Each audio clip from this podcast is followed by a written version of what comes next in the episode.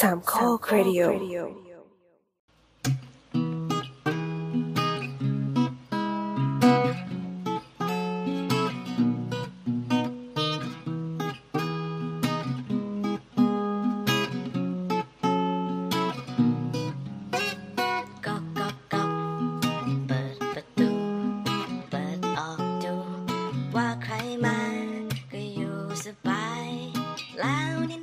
ดีครับนี่คือเสาเสาเสา EP 305 เราจะว่ากันด้วยผังเมือง เรามาเริ่มกันเลยดีกว่าครับ เร็วไปปะวะเฮ้ยมันดูกระฉับกระเฉงผิดปกติมากเลยเฮ้ยนี่มันเป็นประเด็นทาง active เราต้อง active เว้ย active active คือตอนนี้มันเป็นประเด็นร้อนอยู่เผื่อใครย้อนฟังนะครับอ่าจะว่าไปเสาเสาเราเคยพูดเรื่องผังเมืองเบื้องต้นเอาไว้ ลองไป search เอาเอง มันชื่อ EP ประมาณนี้ ก็อธิบายเรื่องผังเมืองไว้ อย่างอย่างกว้างๆแล้วกัน ว่ามันคืออะไรแล้วมันใครใครที่มีสิทธิ์พูดมีสิทธิ์วิจารณ์ได้ต้องเรียนมาหรือเปล่าอะไรเงี้ยว้าวให้ตายแล้วคำถามครับ ลูกค้าไม่ได้จบสถาปัตย์สามารถคอมเมนต์งานได้ไหมครับ ว่าบ้านผมก็ไปเรีกูยนมากูอยากได้แบบนี้ไอ้เย็ดแค่ไม่งั้นเดี๋ยวโดนฟ้อง อ่าเพราะฉะนั้นได้ดิเพราะฉะนั้นอยากสร้างบ้านเป็นสถาปัตย์มาก่อนครับ จะได้คอมเมนต์กับสถาปนิกได้เดี๋ยวเขาฟ้นี่องไง บ้านผม ผมคือเรียนมาแล้วเพื่อจะจ้างเพื่อนจะได้คุยกับมันรู้เรื่อง เนี่ยครับ ตัวอย่างของคนที่เรียนอย่างเสียเปล่าบ้าโอเคบอได้ได้ได้ก็เฮ้ย มีคุณนัทพันธ์โผล่มาเว้ย เราก็เริ่มต้นกันเลยแล้วกันนะครับ คือเราอัดกันวันที่11มกราสองห้าหกเจ็ดนะครับ เป็นช่วงที่น่าจะยังอยู่ในประเด็นร้อนในช่วงต้นปีปีใหม่ที่ผ่านมา ไม่ยังไม่ผ่านมายังอยู่ในเหตุการณ์อยู่แล้วกัน ก็ก็ยังได้แหละ เพราะว่ามันยังอยู่ในร่างของการปรับครั้งที่สี่ จริง ๆ จริง ๆ ต้องบอกว่ามันปีนี้เป็นปีแรกเริ่มเฉยๆแหละที่มันถูกตีขึ้นมาแล้วเราก็เลยรู้สึกว่าแบบเฮ้ยมันเป็นประเด็น แต่จริงๆสิ่งเนี้ยมันเกิดมันเกิดบ่อยแล้วอะแต่แค่ว่าเราไม่ไม่เคยไปมีส่วนร่วมกับมันเฉยๆอะอืมอืมเพราะว่านี่เป็นการปรับปรุงผังเมืองรอบใหม่เนี่ยครั้งที่สี่แล้วนะถ้าย้อนกลับไปดูภายหน้าของผังผังเมืองกรุงเทพอะครับ จะเห็นว่าเขาเปิดประชาพิจารณ์เรื่องเนี้ยปีที่แล้วรอบหนึ่งแล้ว เงียบกริบ ก็ไก็ธรรมดาใคพูถึงเพราะว่ามันไม่มีการสองคือรณรงค์อะขึ้นมา อ่าสองคือไอสิ่งที่ปรับเปลี่ยนไปในในปีเนี้ยแม่งก็เหมือนที่ผ่านๆมานึกออกไหมแปลถ้าถ้าแปลคนว่าออะไรยู่ในแวดวงการทำผังเมืองหรือนั่นนี่เงี้ยก็จะมีความรู้สึกว่าอ๋อโอเค เพิ่มเพิ่มสีตรงนี้เนาะเพิ่มสีตรงนั้นนะอ๋อโอเคนี่เปลี่ยนขึ้นแล้วเว้ยเออโอเคตรงนี้สร้างขึ้นได้โอเค จบ ซึ่งมันดูเป็นงานไม่รูได้มีประเด็นทีนมากกว่านั้นดูเป็นงานราชการ ไม่ได้ดูตื่นเต้นไม่ได้ดูอะไร เพราะว่า ก็ที่ผ่านมามันก็เป็นอย่างเงี้ยอ่าก็เลยว่าจริง ๆ แล้วอะคำว่าผังเมืองผังเมืองปัจจุบันที่เราใช้อยู่อะจะเรียกว่าผังเมือง แผนการพัฒนาเมืองก็ไม่ใช่ ต้องบอกว่าจริงๆมันคือแผนที่การใช้งานพื้นที่ได้แค่ไหนแค่นั้น ของเมืองมากกว่าโอ้ฟังชื่อแล้วมันเศร้านะคือคือสิ่งนี้ไม่ได้ถูกกำหนดมาใช่ครับเพื่อการสร้างแบบสร้างแผนพัฒนาเมืองในระยะยาว อืมเออสิ่งนี้เราไม่เราไม่ได้มี roadmap ของการแบบว่า โอเค เราจะเอากรุงเทพในอีกร้อยปีไปทางไหน อาจจะมีแหละ อาจจะมีแหละ อาจจะไม่ก้าวล่วงแล้วกันเพราะเขาอาจจะมี concept นี้อยู่ แต่กูไม่รู้เพราะเขาไม่เคย present ไม่เคย present สักครั้ง มั่นใจ เขาแค่บอกว่าเฮ้ยปีนี้อัปเดตเป็นอย่างนี้เว้ยรับได้รับไม่ได้ รับได้จบรับไม่ได้ว่าว่ามา มีให้แก้อ่าเก้าสิบวัน อะไม่มีใครแย้งแล้วนะปั๊มปึ้งใช้ตามนี้พรุ่งนี้สถาปนิกทุกคนไปเปิดดูแล้วก็ ออกแบบติดตามสิ่งที่มันได้ ซึ่งแต่ถามสิ่งว่าสิ่งนี้อะอะเชิญคเอารับง่ายเอาง่ายๆครับยังไม่ยังไม่จบเดี๋ยวอ่าได้ได้เอาง่ายๆถ้าคุณบอกว่านี่คือการนี่คืออนาคตของเมือง อีกยี่สิบปีข้างหน้าทุกคนตอบให้หน่อยได้ไหมครับ ว่าจากผังเมืองตรงเนี้ยคุณเห็นไหมว่ากรุงเทพจะไปทางไหนต่อ ตอบไม่ได้ทีเราไม่ได้เรียนผังเมืองมา ไม่เกี่ยวถ้าอย่างนั้นคุณต้องดูออกแล้วว่า อ๋อ นี่ไง มันต้องการขยายเมืองไปทางตะวันออกเว้ย มันปรับเสียงไปทางนี้เพราะว่ามันมีคอนเซปต์ในการขยายเมืองไปทางนี้ เพราะเราเชื่อว่าอีกหน่อยเราจะโตทางนี้เพ ราะฉะนั้นเราก็จะขยาย CBD เราจะขยายพาณิชย์ จะขยายพื้นที่การขับไขขนาดแน่นสูงไปทางนี้ เพราะเราจะมีหับของอันนี้เกิดขึ้นที่นี่ มีไฟฟ้าไปตรงตรงนี้ไฟฟ้าไปลงตรงนี้เพราะเราทำฝัดเบรกข้ามอีกหนึ่งสองสามสี่อะแผงนี่คือผังผังร่วม เพราะฉะนั้นอีกสิบปีคุณจะเห็นภาพนี้ มีไหมล่ะ เอ๊ะฟังดูมันก็เป็นการใส่ร้ายเกินไปนิดนึงปะไม่ อย่างที่บอกไง อาจจะมีแต่ไม่เคยรู้ เพราะไม่เคยพรีเซนต์แม้แต่การแถลงแถลงก็ไม่ใช่ดิแถลงโอเค ล่าสุดก็ไม่เคยเปิดสิ่งนี้ มีผมศึกษามาดี พวกผมวางแผนกันอย่างดี พวกผมแบบทำเหนื่อยอย่างมากมาย เออแล้วครับ แล้วข้อมูลคือยังไงล่ะครับ เนี่ย ก็ออกมาเป็นอย่างนี้ไงจบอืมมันจะเป็นคล้ายๆ กับเรื่องอื่นๆ ในแวดวงอื่นๆไหมที่ในฝั่งวิชาการเขาก็ศึกษากัน แล้วก็ฝั่งนักสื่อสารส่วนนี้ต่างหากที่ไม่ได้ทำงาน ใช่ใช่ใช่สิ่งนี้ คือคือเราต้องบอกว่าอะสมมติว่าเอางี้ก็ได้แผนพัฒนาเศรษฐกิจแห่งชาติเรายังมีเลยใช่ปะฉบับยี่สิบปีห้าสิอืบมปีอืหมกสิบปี ซึ่งถึงใช่จะดูแบบเป็นการวางแผนโง่ๆที่แบบทำตามก็ไม่ได้อืมแต่อย่างน้อยเราก็ยังรู้ว่าเปิดไปดูว่าโอเค อีกหกสิบปีข้างหน้ากูจะมีแบบเครื่องบินที่นี่ กูจะมีรถไฟรางคู่ที่นี่ เพราะถูกวางไว้แล้ว ได้ไม่ได้ไม่รู้ แต่กูโอเค กูมั่นใจว่ามันน่าจะพัฒนาไปทางนี้ แต่เดี๋ยวเหมืวัอนนเหมือนค่อยเป็นๆแก้ไกในด์ระดับของ อะมันได้แก้ในระหว่างทางไปได้ แต่อย่างน้อยคือเรามี เรารู้แล้วว่าเราจะไปเชียงใหม่อะครับเราจะแวะสุโขทัยหรือว่าจะต่อเรือต่ออะไรกันแต่สุดท้ายกูจะไปสุโขจะไปเชียงใหม่อยู่หรือถ้าแย่จริงๆอะมันมีเหตุผลมากพอที่เราจะไปเชียงรายแทน กูก็จะได้เข้าใจแต่กลางๆทางแล้วว่าโอเคเดี๋ยวกูจะไปเชียงรายไม่ไปเชียงใหม่ละแต่ตอนนี้เหมือนเขาจับใส่รถไฟแล้วก็แบบสถานีต่อไปที่ไหนบอกแค่นั้นจบ แล้วก็ไปอืมลุ้นต่อว่าจะไปทางไหนต่อ อืมอะเราก็เลยว่าสิ่งเนี้ย และสิ่งนี้ไม่ใช่เกิดแค่ที่กรุงเทพ สิ่งนี้เกิดขึ้นมาทั้งหมด อย่างที่เราเคยเล่าถ้าใครฟังอู้นานเหมือนกันเนาะ ฟังเมื่อสี่ห้าปีที่เราที่เราพูดถึงทีพีเชียงใหม่ครั้งแรกสุดอะอ่าอ่า EP เจ็ดเจ็ดอ่า แล้วช่วงนั้นเราบอกว่า เฮ้ย เชียงใหม่แม่งมีแกงหม้อใหญ่อยู่ครั้งหนึ่งไว้ยตอนที่เขาประกาศว่าผังเมืองรวมเชียงใหม่จะสร้างคอนโดไม่ได้ แล้วตอนนั้นมีการยื่นขอคอนโด ขออนุญาตคอนโดก่อนที่ใบแผนผังตัวนี้จะออกเนี่ย มีทั้งหมดอยู่เกือบห้าสิบสองโครงการอืมในสามเดือน โอ้ นี่นี่เขียนไปสามตึกอย่างที่อยู่ในนั้น แล้วแม่งไม่ได้สร้างด้วยอ๋อแต่ขอไปก่อน แล้วสุดท้ายพอเปิดมาปั๊บทุกอย่างเหมือนเดิม เหมือนเดิมคือ สร้างได้อะแค่บอกว่าโอเคมีมันจำกัดเป็นความสูงหนาแน่นเพราะฉะนั้นก็แค่ยี่สิบสามเมตรนะ แล้วก็เดี๋ยวมันจะติดเรื่องของโคนการบิน ก็สร้างได้ตามนั้น ไปขออนุญาตกองการบินด้วย จบ นี่คือที่เพิ่มขึ้นมา อ้าว อ้าว อ้าว กันหมด อ้าว อ้าว รอบนอก ก็อ้าว กูก็กูก็เตรียมขึ้นอยู่แล้ว กูก็ไม่เป็นไรอืมอืมอืมอะไรเป็นต้น หรืออย่างล่าสุดที่ว่าพัฒอัปเดตแผนผังเมืองเชียงใหม่เนี่ย ให้มีการเว้นพื้นที่ก่อสร้างอาคารขนาดได้อีกหนึ่งบล็อกของช่วง เอออะไรนะวงแหวนรอบนอกอะไรเงี้ยครับ เพราะมันจะมีโครงการที่จะสร้าง อาจจะสร้างไม่ได้ อะไรอย่างเงี้ยอืมเนี่ยมันอัปเดตต่อเนื่องแต่ว่ามันไม่มีแผนที่ชัดเจนว่าจริงๆ เรากำลังพัฒนาเมืองไปทางไหน อย่างที่เขาบอกว่าจริงๆ มันเป็นแค่ผังเมืองมันไม่ใช่เป็น urban design มันไม่ใช่ที่เราจะต้องกำหนดว่าแบบเอ้ยคุณต้องบอกสิว่าทำยังไงอะไรเงี้ยเออเราเลยอยากพูดเรื่องนี้ว่าจริง ๆ แล้วผังเมืองอะเขาอาจจะทำอยู่แหละ ไม่กล้าก้าวล่วง แต่ว่าเราไม่เคยได้รับรู้สิ่งเหล่านี้เงี้ยอืม เออ ผมเพราะขว่าอสปอยก่อนเลยได้ไหมว่า จริง ๆ แล้วว่าใครจะต้องเป็นคนที่เอาเอาข้อมูลพวกเนี้ยมาเผยแพร่ประชาสัมพันธ์ให้คนชาวบ้านรู้หนึ่งคือกรมผังเมืองกรมผังเมืองต้องเป็นคนพูด แต่ แต่เราต้องบอกก่อนเลยว่าจริง ๆ งานเนี้ยมันเป็นงานที่มันต้องเป็นสเกลระดับรัฐบาลทำเว้ยเออเออเออมันต้องมีหัวเป็นรัฐบาลทำเป็นเป็นสำนักนายกทำด้วยซ้ำว่า เราจะทำพัฒนาแผนผังเมืองกรุงเทพปีนี้ถึงปีนี้อืมเพราะว่าผังเมืองตัวเนี้ย ถ้าจะบอกว่าเราคือเราเห็นการทำผังเมืองแล้วเราเราแง่ต้องแบบไอตัวแรกสุดผังเมืองกรุงเทพที่มีคือปีสองห้าสามสามตอนนั้นเราสิบขวบ ตอนนั้นกับตอนเนี้ย พื้นที่การใช้งานเหมือนเดิมเลยแค่เปลี่ยนความสีพี่ความหนาแน่นเพิ่มพี่โอขึ้นสิบขวบอันนี้กำลังเกิด ซึ่งนั่นหมายความว่าจริง ๆ คือมันมันไปไกลแล้วตอนนั้นสุขุมวิทมีแล้วใช่ใช่อ่าคือถูกไหมคืองี้งั้นงั้นงั้นเติมนิดหนึ่งพอดีไปฟังเลคเชอร์ของอาจารย์ ชื่อว่าอภิวัฒน์ รัตนวราหะเนาะเอ่ออันนี้อันนี้ได้ยินเสียงบอสใช่ไหมได้ยินอ่าอ่าคือคือต้องบอกว่าผังเมืองกรุงเทพอะมัน ในยุคแรก ๆ ที่มันมานะน่าจะมายุคดอกอ่าอาจารย์กฤษดาใช่ไหมพี่โอ ใช่ อ่าอ่าเป็นผู้ว่ากรุงเทพเนาะซึ่งอืมซึ่งอาจารย์กฤษดาเป็นเป็นสถาปนิกด้วย เออ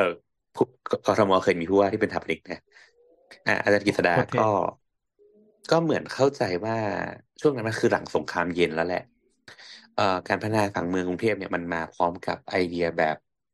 เขาเรียกอะไรอะ การกระจายเงินของของรัฐบาลอะคำถ้ายุคเอาเก๋ๆทุกวันนี้มันคือการทำซอฟต์พาวเวอร์ของฝั่งอเมริกา ก็คือเหมือนว่าคุณก็อัดฉีดเงินมา เอาองค์ความรู้โน้ตฮาวมา ต่อยอดกันไป ซึ่งซึ่งผังเมืองกรุงเทพอะแรกเริ่มมาน่าเออถ้าจะไม่ผิดจะเป็นสถาปนิกฝั่งอเมริกานะ ถ้าถ้าเกิดฟังตามเลคเชอร์นะ เป็นคนแบบด้วยไอเดียประมาณเนี้ยมาเป็นคนวางผังเมืองกรุงเทพด้วย ซึ่งมัน มันมันมันมันชื่อว่าแบบ บางกอกซิตี้แ a นด์เลยอะมันชื่อจริง ๆ มันคือชื่อนั้นเลยเว้ยบางกอกซิตี้แ a นด์อืมนั่นแหละก็อย่างที่โอบอกสองห้าสามสามเนี่ย ก็ก็เลยเกิดผังเมืองฉบับแรกขึ้นมา โดยโดยไอเดียของมันก็คือเขาเรียกว่าเป็นผังเมืองที่วางโดยส่วนกลางเนาะแบบเพื่อจะ take ว่ากรุงเทพมันจะเป็นยังไง เอ่อไซด์นิดหนึ่งก็คือความตลกแรกๆอะ มีการทำมีความพยายามจะทำเมืองใหม่ หลาย ๆ เมือง หมายถึงว่าอ่าถ้าปัจจุบันเขาเรียกว่า CBD เนาะก็คือ Central Business District ก็คือเป็นศูนย์กลางของเศรษฐกิจหนึ่งจุดที่มีการกระจายตัวที่พยายามจะทำก็คือลาดกระบังในยุคนั้น แต่ก็ล้มเหลวอะกลับมาที่พี่โอ๊ตได้เลยครับ พอดีใส่มาเพิ่มนิดหนึ่งอะต่อเลยครับไม่กำลังจะพูดเรื่องนี้แหละ เพราะว่าต้องบอกว่าจริง ๆ แล้วอะบ้านเราแม้แต่กฎหมายของงานสถาปัตย์ทั้งหมดอะเราใช้ของอเมริกามา เป็นต้นแบบ เพื่อถึงได้ความเป็นแบบอีหลักอีเหลือหลายๆอย่างเพราะเราใช้เปิดแบบ Architect Data ของเขาใช้ Regulate ของเขาอะไรเงี้ยซึ่งแม้แต่ในอเมริกาเองอะ Architect Data ของแต่ละรัฐแม่งก็ไม่เท่ากัน ไปดูช่องจอดรถได้เลยว่าของเมืองนี้แม่งขนาดหนึ่งอีกเมืองหนึ่งขนาดหนึ่งอีกเมืองแม่งขนาดหนึ่งแล้วเขาจะประกาศใช้ว่ากูบังคับใช้เท่าเนี้ยเมืองอื่นไม่รู้กูไม่สนใจกูใช้เท่าเนี้ยเพราะฉะนั้นต้องบอกว่าในช่วงที่บอสว่ามาเนี่ยมันไม่ใช่แค่เรื่องของสงครามเย็นอย่างเดียว แต่ตอนนั้นเราบ้านเราคือเสือตัวที่ห้าเว้ย ตอนนั้นบ้านเราก่อนมิดก่อนวิกฤตฟองสบู่อะบ้านเราค่อนข้างโตดีขนลุกขนลุกเฮ้ยเพราะตอนนั้นแบบไต้หวันนั่นคือแบบ แตะๆกันเลยนะ สิงคโปร์ยังแบบ อืมอะไรเงี้ย เรานี่แม่งกำลังแบบเกาหลีใต้ยังกินผักอยู่เลยอะ่ะเออ เพราะฉะนั้นเราอะต้องการกระจายเมืองเพราะว่าปัญหาเมืองสองวันสองพันห้าร้อยสามสิบสามคือ การกระจุกตัวอยู่ในใจกลาง center ของกรุงเทพ ตอนนั้นหรือตอนนี้และนะ ตอนนั้นตอนนั้นถึงบอกไงโอ้ว่า หกสิบสามสิบปีที่ผ่านมาไม่มีเหี้ยอะไรเลยเหมือนเดิมเออเออเอเพอราะฉะนั้นสิ่งที่บอสคือการทำ CBD CBD คือ ตอนนั้นเราต้องการทำสร้างจุดรอบกรุงเทพทั้งหมด เช่น ทางรังสิตมีนบุรี ทางทางลาดกระบังทางนู้นนะตอนนั้นสนามบินสุวรรณภูมิยังไม่เกิดเลย อยู่ในช่วงระหว่างกินกันอยู่ เออ อร่อยอยู่โอ้โหเออ อะไรเงี้ยครับ เรากระจายหัวเมืองไปทั้งหมด และต้องการกระจายไปแล้วเราเลยต้องมีแผนพัฒนาในระยะยาวนี่เริ่มต้นดีนะ เราต้องการต้องมีคนเริ่มต้องมีคนเริ่มทำสักอย่าง ก็เลยเริ่มสิ่งนี้ขึ้นมา ในการวางแผนว่าเอ้ย ต่อไปตรงด้านนี้ก็สมัยก่อนตอนนั้นเกษตรยังเป็นชานเมืองเลยครับ เลยจากบ้านไปก็ทุ่งแล้วตรงแยกเกษตรยังเป็นแบบทุ่งโล่งๆโง่ๆเลยอย่างเงี้ยนั่นแหละเขาก็เลยว่าเออตรงนี้เป็นโซนแบบการอยู่อาศัย ตรงนี้เป็น floodway ตรงนี้เป็นนั่นนี่อะมีเมื่อก่อนอะแถบตลิ่งชันทั้งหมดเป็นสีการเกษตรทั้งหมดเลย preserve ด้วยอื preserve แปลว่าอนุรักษ์ไว้ไงอ่าอนุรักษ์สงวไว้พื้นที่ไว้อนุรักษ์สงวนไว้เพื่อการทำการเกษตรและการพื้นที่ระบายน้ำอย่างที่โอ้บอกว่ามีนบุรีก็คือจริง ๆ แล้วอะต้องบอกว่าเมื่อก่อนกรุงเทพมันจะเป็นเหมือนไข่ไข่ดาว ไข่ดาวที่ขอบกรอบ ไข่ดาวคือไข่แดงตรงกลางคือพื้นที่เมืองเออก็อาจจะแบบไอ้ตรงขอบแล้วพื้นที่เมืองทั้งหมดก็จะรวมไปถึงแบบกรแบอบบๆหน่อยพื้นที่ที่อยู่ อ่า แล้วก็เป็นพวกแบบแถวลาดพร้าวแถวอะไรเงี้ยเมื่อก่อนเซ็นทรัลลาดพร้าวก็ยังแบบเหมือนเหมือน Future ตอนเนี้ยนึกออกใช่ไหมมันเป็นห้างที่อยู่ใช่ต่อ นอกนอกเมืองหน่อยอะเออ แล้วถัดจากตรงนั้นไปอะเราจะเป็นพื้นที่ไข่ขาวพื้นที่ไข่ขาวคือพื้นที่ที่เป็นทุ่งนาพื้นที่ล่มเมื่อก่อนถ้าเส้นรามอินทราทั้งหมดอะตั้งแต่ประมาณกิโลสี่ตั้งแต่วัชรพลไปจนถึงมีนบุรีอะเมื่อก่อนแม่งคือทุ่งหมดเลย ทุ่งยาวไปเลย นั่นคือพื้นที่รับน้ำแล้วก็จะไปเมืองมีเมืองอีกที่ตรงแคบครอบข้างนอกกรอบกรอบๆก็คือเป็นมีมีมีนบุรีหน้องจอกทางนู้นมีรังสิตตรงแถวตลาดไทยอะไรเงี้ยครับอ่าเออมันก็จะเป็นประมาณนี้เนาะ แล้วเมืองก็ค่อยๆขยายขยายออกไป โดยที่เขาต้องการว่าเออถ้างั้นก็สร้างหาบหาบหาบไปซะแต่ที่เราพูดไว้เมื่อกี้ตั้งแต่แรกว่าจริงๆงานเนี้ยควรเป็นงานของรัฐบาลด้วยซ้ำเพราะว่า แค่เราบอกผังเมืองว่าเฮ้ยไปสร้างเมืองใหม่ตรงนี้กัน แต่คุณไม่พรอไวอะไรให้เลยเนี่ยจะไปกันไหมอืมแอนแอนไปเปิดร้านใหม่ที่นู่นสิเนี่ยโอ้ยที่นี่โล่งๆมากเลยนะยังไม่มีคนเลยมีแต่ควาย เจ๊งดิเนี่ย ยุคนิทานคาเฟ่ไปเปิดที่นู่นเลย เราต้องการสร้างเมืองใหม่เว้ยเราต้องการพ i o เนียไปแอนไปหรือ ขายใครจะไปเออร้านลับที่มาก่อนการสองไปตั้ง CBD ถามการไฟฟ้าได้ยังว่า มึงมีไฟสามเฟสสี่เฟสห้าเฟสไปลงเครื่องจักรให้เขายังถามการประปายังว่าตอนนั้นท่อแม่งสองนิ้วหรือเปล่าอ่าหรือว่าท่อสี่นิ้วหกนิ้วหรือว่ามีทางระบายน้ำแล้ว น้ำท่วมหรือยัง มีถนนไหม ถนนจะตัดอีกเมื่อไหร่ ทางด่วนล่ะอืมไม่มีไม่มีเลย เออ นั่นหมายความว่าจริง ๆ การกำหนดสิ่งเหล่าเนี้ยเพ ราะเราพูดเราได้ยินเรื่องนี้มาตั้งแต่เด็กจนโตว่าเออเดี๋ยวเราจะขยายเมืองเว้ยตอนเนี้ยในเมืองสุขุมวิทรถติดมาก เราจะไปตั้งเมืองใหม่ที่รังสิตกัน เราจะไปตั้งนครใหม่ที่มีนมีนบุรีกันตอนนั้นมีนบุรีตีโป่งมากว่าจะแบบตั้งแต่กิโลแปดเป็นต้นไปเราจะทำเป็นเมืองใหญ่อีกหนึ่งจุดอืมเมืองทอง เราจะย้ายศูนย์ราชการไปตรงเมืองทองจะต้องเบิกบานเว้ยเออเออเออเออนี่คือ นี่คือการเบิกของที่รัฐมีส่วนร่วมอย่างเดียว ที่บอกเราจะสร้างเมืองใหม่แล้วมีการย้ายส่วนของ ตอนนั้นเรามีการจะย้ายศูนย์ราชการทั้งหมดไปนครนายกโอ้ยดีใจใช่ไหมคือเราจะไปแบบโอ้ศูนย์สารกลางทีเดียวอะเราจะไปติดต่อทหารติดต่อทุกยิงทุกอย่างไปนครนายกเลยเนี่ยทีเดียวตอนนั้นเป็นเมกะโปรเจกต์พอสมควร อันนี้รัฐบาลอะไรนะครับจำไม่ได้แล้ว ไว้ต้องลองไปปีเสิร์ชดูครับจอ่าอ่าำจำปีไม่ได้ระหว่างทางนี่แหละว่าเรามีแผนที่เราจะย้าย ที่เรามีพูดเรื่องกรุงเทพน้ำท่วมกรุงเทพแออัดเกินไปเราแต่ต้องฟักางรขฟังยายดูเมืก็อเป็นงดูมีวิสัยทัศน์มียุทธศาสตร์อยู่นะ เราเคยมีมีวิสัยมีทัศน์มีไซต์มีไซต์อันหนึ่ง รู้หรือไม่ว่ารถไฟฟ้าเริ่มต้นในยุครัฐบาลใคร สมัคร น่าจะชวนหลีกภัยมั้งเออคุณชวนหลีกภัยว่าเป็นคนแบบเป็นทีมแรกที่อนุมัติ อ๋อว่าให้สร้างรถไฟฟ้าได้ แต่น่าจะเสร็จประมาณสายแรกน่าจะเสร็จปีสี่สองป่ะ สี่หนึ่งครับ เออ ใช้ตอนไปเรียนมหาลัยครั้งแรกเออเออใช่สี่หนึ่งสี่สองเนี่ยแต่คนที่ขอน่าเป็นชวงหลีกภัยนะถ้าบทจะไม่ผิด ที่ไม่อ่านชวนมาเขาสมัครอะถ้าจำไม่ผิดเออมีสองคนเนี้ยใกล้ๆกัน อืมนั่นแหละ นั่นแหละ นี่คือ นั่นคือแผนพัฒนาอะไรเงี้ยครับ เออ เราก็เลยตอนแรกเดี๋ยวนะไอ้เหี้ยข้ามมาเยอะเลยอะเดี๋ยวตบตบไหมเพราะฉะนั้นผังเมืองต้องบอกว่าผังเมืองทั้งหมดเนี่ย ที่เราพูดเมื่อกี้ว่าเรามีเจ้าภาพการเป็นการรัฐบาลมาช่วยด้วย แค่ประมาณครั้งถึงสองครั้งเองเช่นการขยายไปที่หัวแจ้งวัฒนะเราต้องการไปขยายเมื่อก่อนแจ้งวัฒนะก็เหมือนกันทุ่ง ทุ่งนาแดนนี้โล่งๆ เออมีเมืองทองเป็นของตัวเองอยู่หนึ่งอัน แค่นั้นเป็นเมืองที่แบบโอเอซิสของตัวเองอะแล้วพอย้ายสู่ราชการไปเนี่ย แต่เนี่ยนี่คือตัวอย่างของการย้ายสู่ราชการไปโดยที่แจ้งวัฒนะรองรับได้ไหมอะนะตอนปีสมัยปีนั้นอาจจะรับได้เพราะรถยังไม่ติดเยอะคนถนนยังก็ไม่ดูเยใหญ่อะโตใช่อะครูขยายถนนให้แล้วไงอ่าแต่ขยับไปไหนก็ไม่รู้นึกออกปะไปแคร์ไลน์ใส่โกไปแยกติดสี่แยกเหมือนเดิมอืมมันไม่ใช่เป็นแบบซูเปอร์ไฮเวย์อะมันเหมือนนิมมานเชียงใหม่อะ ที่พุ่งตรงมาอย่างกล้าวหาญแล้วก็ถูกบีบลงเหลือรูเข้าจูหมาอยู่ แยกนิมมานแค่นั้นอะอืมมันต่อไม่ครบวงจร เพราะมันผิดล็อกไงอ่าถ้าล็อกอีกทีหนึ่งมันต้องไปอยู่ล็อกทางข้างนู่นคันคลองนู่น อันนั้นอ่าถึงจะเป็น superhighway ยาว แต่ไม่รู้มึงมายังไงอะผิดล็อก อืมนั่นแหละ มันก็เลยแบบเดียวกันว่าสุดท้ายพอเมืองขยาย แคร์ไลน์เต็ม ชิปหายแจ้งวัฒนะคือหายนะรถไฟฟ้ายังไม่มานึกออกปะ ช่วงทำถนนนั่นคือแบบน้ำประปาแบบเมื่อก่อนทางเมืองทองเมื่อก่อนน้ำแม่งไหลมั่งไม่ไหลมั่งพอมีบ้านญาติอยู่อะไรเงี้ยอืมต้องมาเพื่อให้การประปาขยายเร่งขยาย ขยายแบบขยายเขตอะ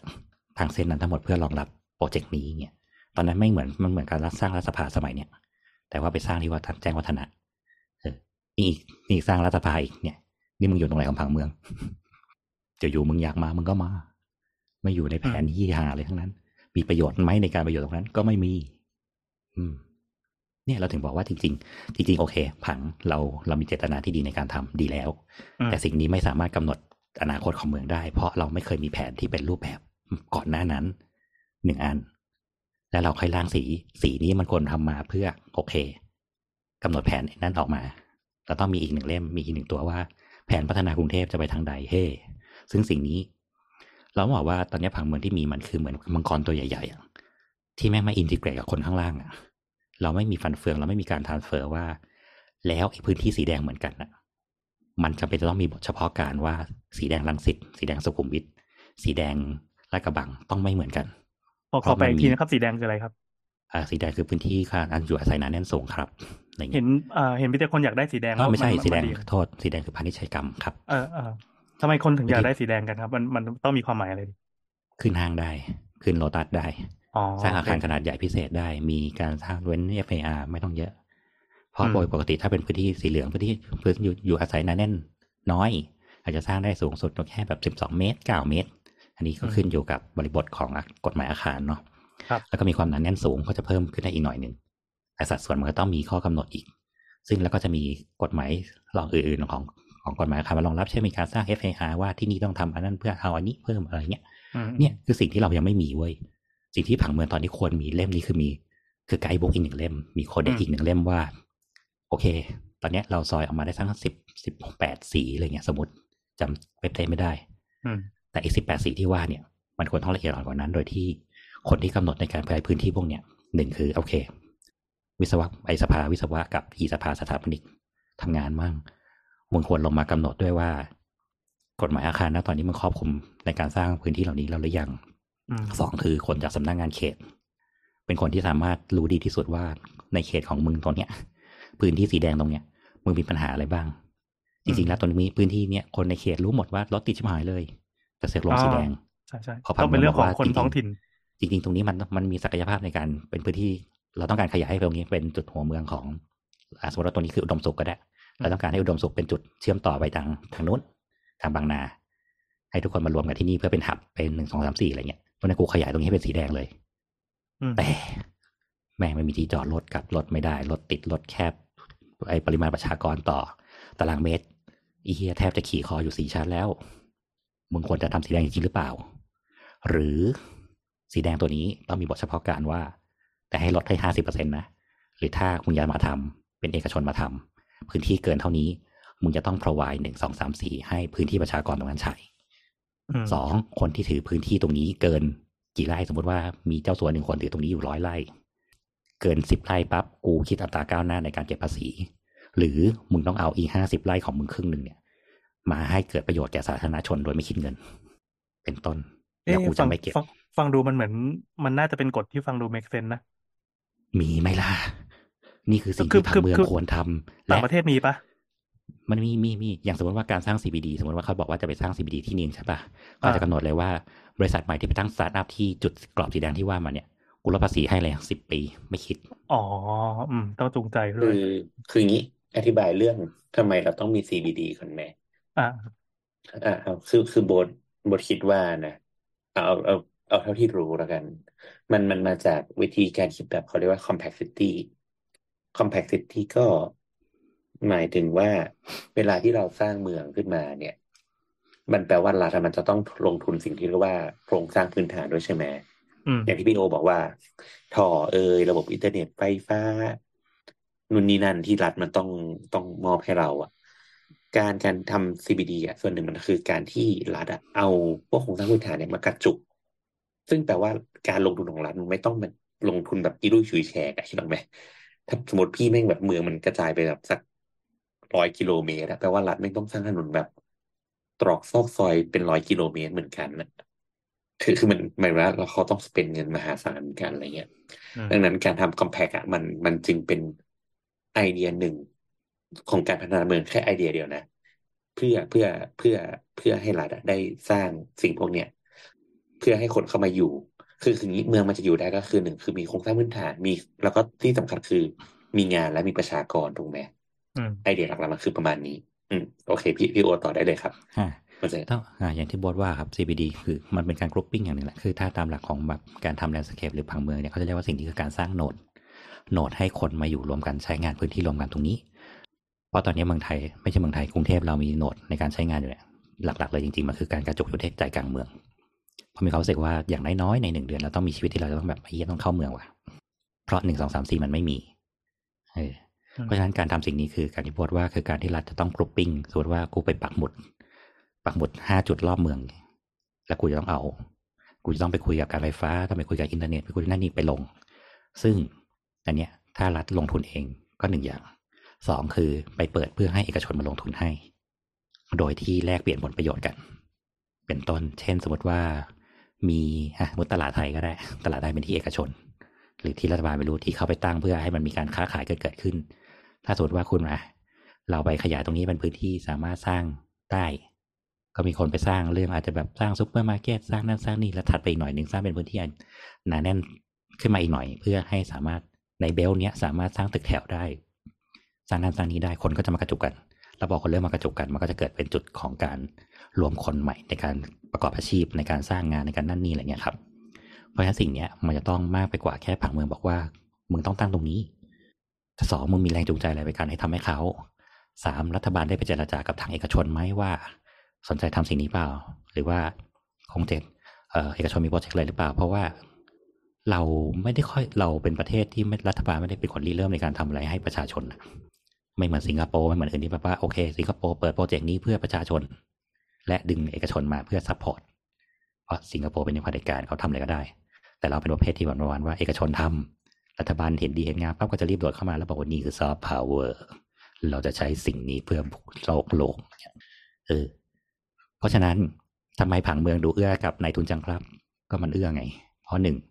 นายทุนมีการขยับในเรื่องของผังเมืองมากกว่านี้เช่น ผมอยากสร้างโปรเจกต์ตรงนี้ผมมีที่ร้อยไร่ผมมีโปรเจกต์นี้อยู่ แต่มันยังไม่ขยับผังสีเพราะฉะนั้นผมขอยื่น กับสำนักอืมผังเมือง เขารับรู้กันสองคน กูไม่รู้ ชาวบ้านไม่รู้ ทุกคนไม่รู้ เออสองคือในระดับชาวบ้านกูสร้างบ้านกูมีบ้านอยู่ที่อยู่สองร้อยตารางวากูจะไปคุยกับผังเมืองเพื่อ พี่ครับสร้างถนนสาธารณะให้หนะครับ แล้วน้องแล้วใครจะเป็นคนดูแลน้องไม่รู้เหมือนกันครับ พี่ต้องเป็นคนดูแลสิถ้าพี่ต้องเป็นคนรดน้ำต้นไม้พี่ต้องเป็นคนจ้างคนงานตัดสวนพี่ต้องเป็นคนเปิดไฟให้นั่นนี่เออสองสามสี่ อันนี้ความความตลกของการแม้กระทั่งเป็นถาปนิกเนี่ยความยุ่งยากของมันอันหนึ่งก็คือสมมติว่าคุณไปสร้างบ้านในพื้นที่ที่แบบระบบสุขาภิบาล ระบบสุขาภิบาลพวกท่อหรือแบบไฟยังไม่ไม่ถึงอะคือบางครั้งอะก็คือต้องเป็นเจ้าบ้านนะต้องจ่ายเงินค่าปักให้นะเว้ยแล้ววันหนึ่งที่แบบทางทางเทศบาลหรือว่าแบบทางเขตก็จะมาบอกว่า ก็ก็ทำให้จำนวนมันถึงถ้ามันมีคนเข้าไปถึงอะ ก็เดี๋ยวเขาจะไปเดินเดินท่อเดินงานระบบให้ แต่ต้องจำนวนแบบยูนิต ที่เพียงพอเพื่อทำให้ทำเรื่องได้ใช่ไหมพี่โอนี่ไง นี่คือเลกูเลตที่บอกไงครับว่าอืมรัฐบาลไม่ได้มีเงินพอที่จะไปทำให้ทุกคน เพราะฉะนั้นทำได้คุณสามารถเปิดขยายเขตอีกหนึ่งเฟสให้ได้ ผมทำไม่ได้ฟรีเลย แต่อย่างน้อยคุณต้องมีหนึ่งร้อยหลังคาเรือน ซึ่งคนที่ทำได้คือบ้านจัดสรรและคนทำบ้านจัดสรรเพื่อใครในทุนไง ครับ แล้วทำไมสีนี้ต้องไปเอื้อในทุนให้ทำบ้านจัดสรรตรงนี้ เพื่อมึงจะได้ดึงไฟมาในระยะทางสามกิโลเมตรนี้ซึ่งสมมติว่าเมตรวิ่งละแสนนะ สามกิโลมันต้องเสียเงินเท่าไหร่สามสิบล้าน มีนายกอไปซื้อบ้านอยู่ร้อยตารางวากลางทุ่งนาแล้วบอกว่าอยากใช้ไฟฟ้าครับเดือนสายไฟให้หน่อยมึงมีเงินจ่ายสักสามล้านให้เขาไหมล่ะทำได้นะมึงเป็นเจ้าภาพเองเลย แล้วเดี๋ยวเจ้าอื่นมาก็จะใช้เงินฟรีจากมึงนึกออไหมคุณก็จะได้บุญมหาศาลในการขึ้นสวรรค์ชั้นดาวดึงเพราะคุณลงทุนต่อไฟฟ้าให้ชาวบ้านใช้สักร้อยครั้งคาเรือนอะไรเงี้ยที่แถวนั้นก็จะราคาขึ้นหมดเลยยกเว้นบ้านมึงนึกออกไหม เพราะมีไฟฟ้าแล้ว ถ้ายังไม่มีไฟฟ้าราคาหนึ่งมีเลยไฟฟ้าราคาหนึ่งอ่ายังไม่มีน้ำประปาใช่ไหมอย่างน้ำประปาใช่ปะ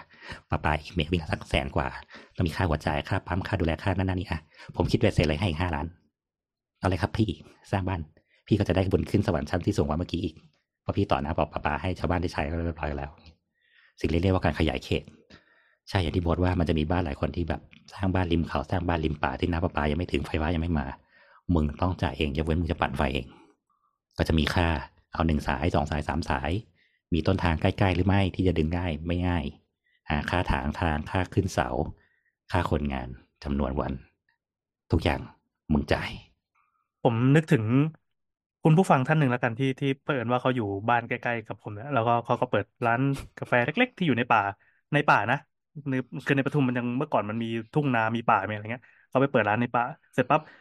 สิ่งที่เขาทำก็คือขอไฟ พอขอไฟก็คือจะต้องจ่ายค่าเดินเสาจะต้องปักเสาต้องอะไรทุกอย่างคืออันนี้คือออกเองเพื่อลากมาใช่ครับ เสร็จปั๊บพอวันหนึ่งผ่านไปหลาย ๆ ปีเนี่ย ป่านั้นนะมันเริ่มมีคนมาอยู่ พอคนมาอยู่ปั๊บกลายเป็นว่าคนอื่นๆที่เข้ามาอยู่เนี่ย สามารถแบ่งไฟไปใช้ฟรีได้เลยรวมพอถึงอิถามนเทอร์เน็ตด้วยนะใช่ใช่พอถามปั๊บก็ว่าว่าว่าเฮ้ยอย่างนี้ผมจะได้ได้คืนรู้ได้อะไรสักอย่างกลับมาไหมเขาบอกว่าคุณก็ต้องไปเก็บกับเพื่อนบ้านเราเอง เออคือเป็นบอกคำตอบแล้วไงจากทางหน่วยงานรัฐ ได้บุญไง ได้บุญมึงจะไปมึงจะไปเก็บอะไรไม่ทราบ อืมใช่ไหมใช่ไหมอ่าอ่าหรือแม้แต่ถนนก็เถอะ มันก็จะมีถนนที่แบบเป็นถนนถนนทางหลวงอ่าถนนทางหลวงส่วนภูมิภาค ถนนรพรพชถนนตำบลถนนหมู่บ้าน ซึ่งเกรดมันก็จะลงไปเรื่อยๆเรื่อยๆเรื่อยๆนึกออกปะอ่าเออ มึงเป็นถนนลูกลังมึงอยากได้ถนนก็ทำสิ กูไม่ห้าม รัฐบาลไม่ห้าม คุณสามารถเป็นเป็นเจ้าภาพในการทำสิ่งเหล่านี้ได้เพื่อชาติ นั่นแหละ มันถึงต้องมีการรวมตัวกันว่าไอ้เฮียตรงนี้ยังเป็นทุ่งอยู่เลยแล้วเราจะไปอยู่กันเพื่อ ในเมื่อรัฐบาลไม่เตรียมน้ำให้ไม่เตรียมไฟให้รวมเนี่ยต้องรวมคนตั้งร้อยหมู่บ้านเพื่อจะได้ขอไฟฟ้าให้มันมีใช้เข้าถึงน้ำประปาซึ่งอาจจะแบบประปาตอนนี้ไปไม่ถึงอะ ใช้ประปาแถวนั้นไปก่อนได้ไหมอะน้ำแดงมั่งไม่แดงมั่งวันดีคืนดีไหลมั่งไม่ไหลมั่งเนี่ยแต่พวกมึงต้องช่วยกันนะออกเงินสิตั้งประปาหมู่บ้าน อืมเออ เนี่ย มันเลยความพร้อมและไม่พร้อมเกิดขึ้น ไอ้สิ่งนี้อาจจะไม่ค่อยเกิดในกรุงเทพหรอกแต่จริงๆชายเมืองกรุงเทพก็เกิดสิ่งเหล่านี้เนาะที่น้ำเป็นสีชาเย็นอยู่เลยอะอ่าเพราะมันไปไม่ถึงเออสิ่งเหล่านี้ไม่ได้อยู่ในผังเมืองให้เห็นเนอะวะก็เห็นแค่เป็นผังเมืองสีเขียวผังเมืองสีเหลือง จบแค่นั้นจบมีการพัฒนาแนวเขาหน่อยไหมก็นี่ไงกูปักสีแดงไว้ตรงนี้ไงเนี่ยแล้วถ้าเราไปดูจริงๆ มันก็จะแบบว่าสีแดงตอนนี้ที่ปักหลาย ๆ ที่ปักเพราะมันเคยมีตลาดอยู่ แล้วแปลมีแปลนายทุนว่าคนหนึ่งมาซื้อตลาดนี้ไปเพราะตลาดนี้เจ๊งไม่มีคนมาใช้แล้วเนี่ย อ๋ออ้าวไอ้เหี้ยที่แดงที่ของนายทุนเห็นปะอีเบียตีดเนี่ยมันมาเจ้าของนี่อีกแล้วมึงเห็นปะเขาเจ้าทางเมืองนี้สีนี้ให้แบบอีเบียตีดนี่ไงเนี่ยอืม ซึ่งแบบป่ากูแค่ซื้อมาแล้วมันเป็นสีติดมาอยู่แล้วเนี่ยอืมก็ได้ เนี่ย มันเลยมีความอีหลักอีเหลือหลายๆอย่าง ซึ่งเราก็รู้แหละว่าคนที่ทำผังเมืองอะ มันก็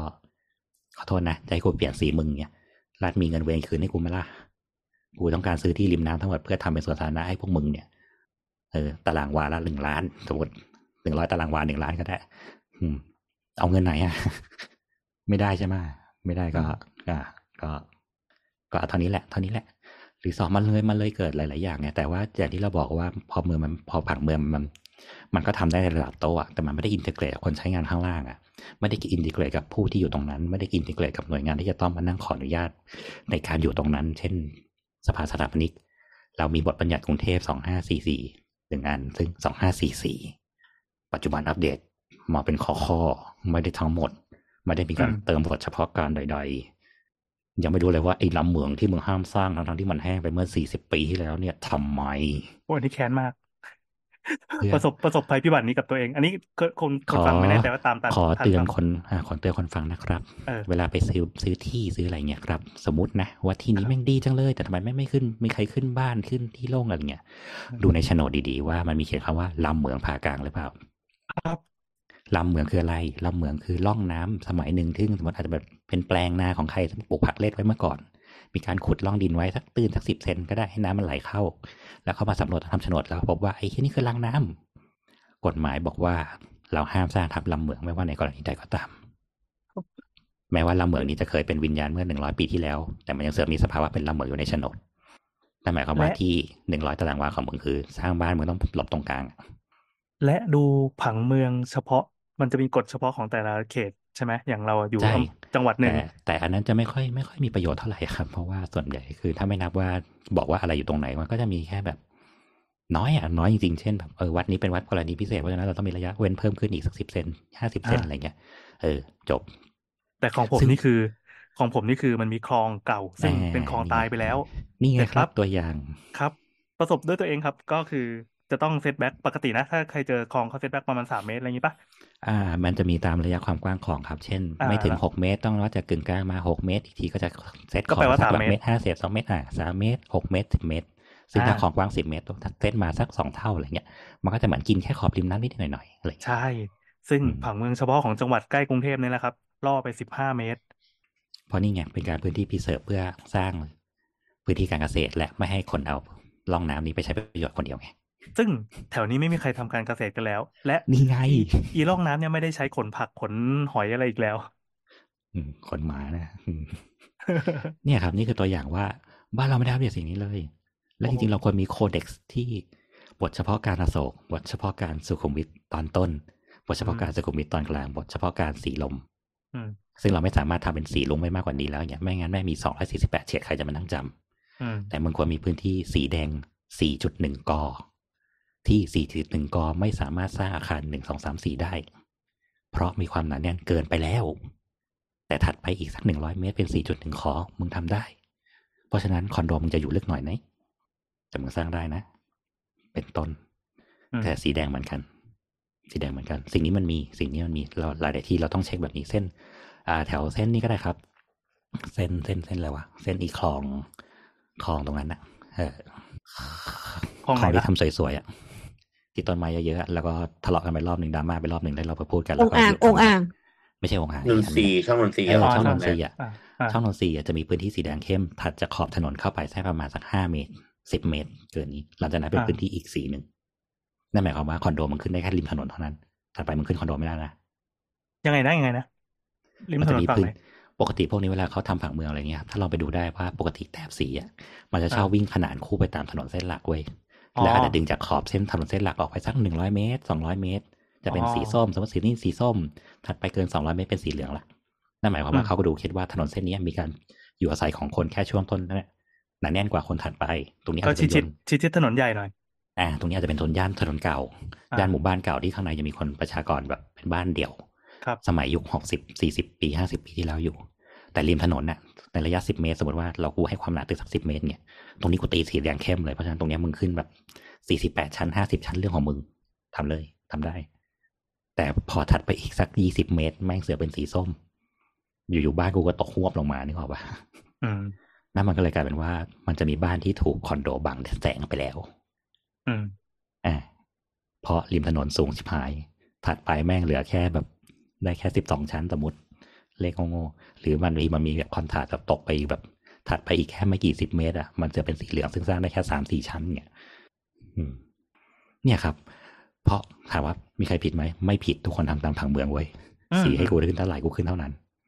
แต่มึงอินทิเกรตกันไหมล่ะว่ามันทำได้จริงหรือไอีซอยที่เขาว่ากันว่าแบบซอยนี้มันอยู่ในซอยสีแดงอะแต่มันเป็นซอยที่ถนนกว้างแค่สี่เมตรอะมึงก็ยังพยายามแทรกเพื่อให้ได้แบบสูงให้สุดเท่าที่การเว้นอาคารจะควรจะทำได้เนี่ยกูก็ไม่ผิดนึกออกปะอืมเออห รือกูเป็นพาณิชยกรรมอะกูจะขึ้นอะไรก็ได้ เรื่องของกูปะเนี่ยเราเลยว่ามันขาดเรื่องตรงนี้ไว้และและเจ้าหน้าที่ของทาง ที่แบบกรุงเทพชอบบอกว่า เราเป็นแค่กรุงเทพอะเราเป็น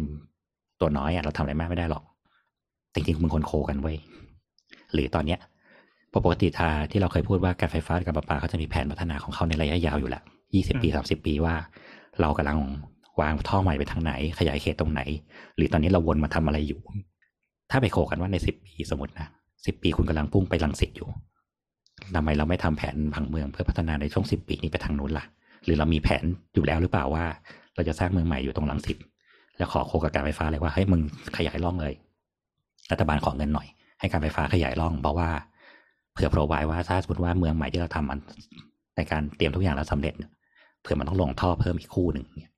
เป็นไฟฟ้าไฟแรงสูงอีกคู่หนึ่งเนี่ยมึงจะได้ไม่ต้องเปิดถนนแล้วอ๋อใช่ใช่ใช่อันนี้ก็จะเป็นเหตุผลว่าทำไม ถนนเราเนี่ย เห็นมีแต่ท่อระบายน้ำหรือมีรูอะไรไม่รู้เพเละราะเทะไปการหมดไฟฟ้าก็มีแผนของเขา การประปาอืมก็มีแผนของเขากรมซึ่งเป็ทานงคนหลวละงเล่ก็มมีกัน แผนของเขา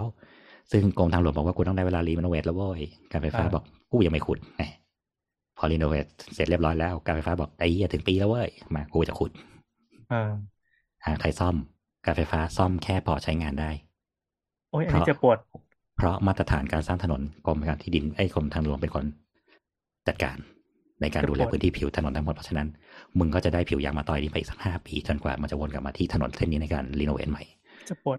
แถวบ้านเราเลย อ่า แล้วพอ renovate เสร็จปั๊บขอขยายท่อน้ำทิ้งท่อประปาครับ น้ำท่วมกรุงเทพ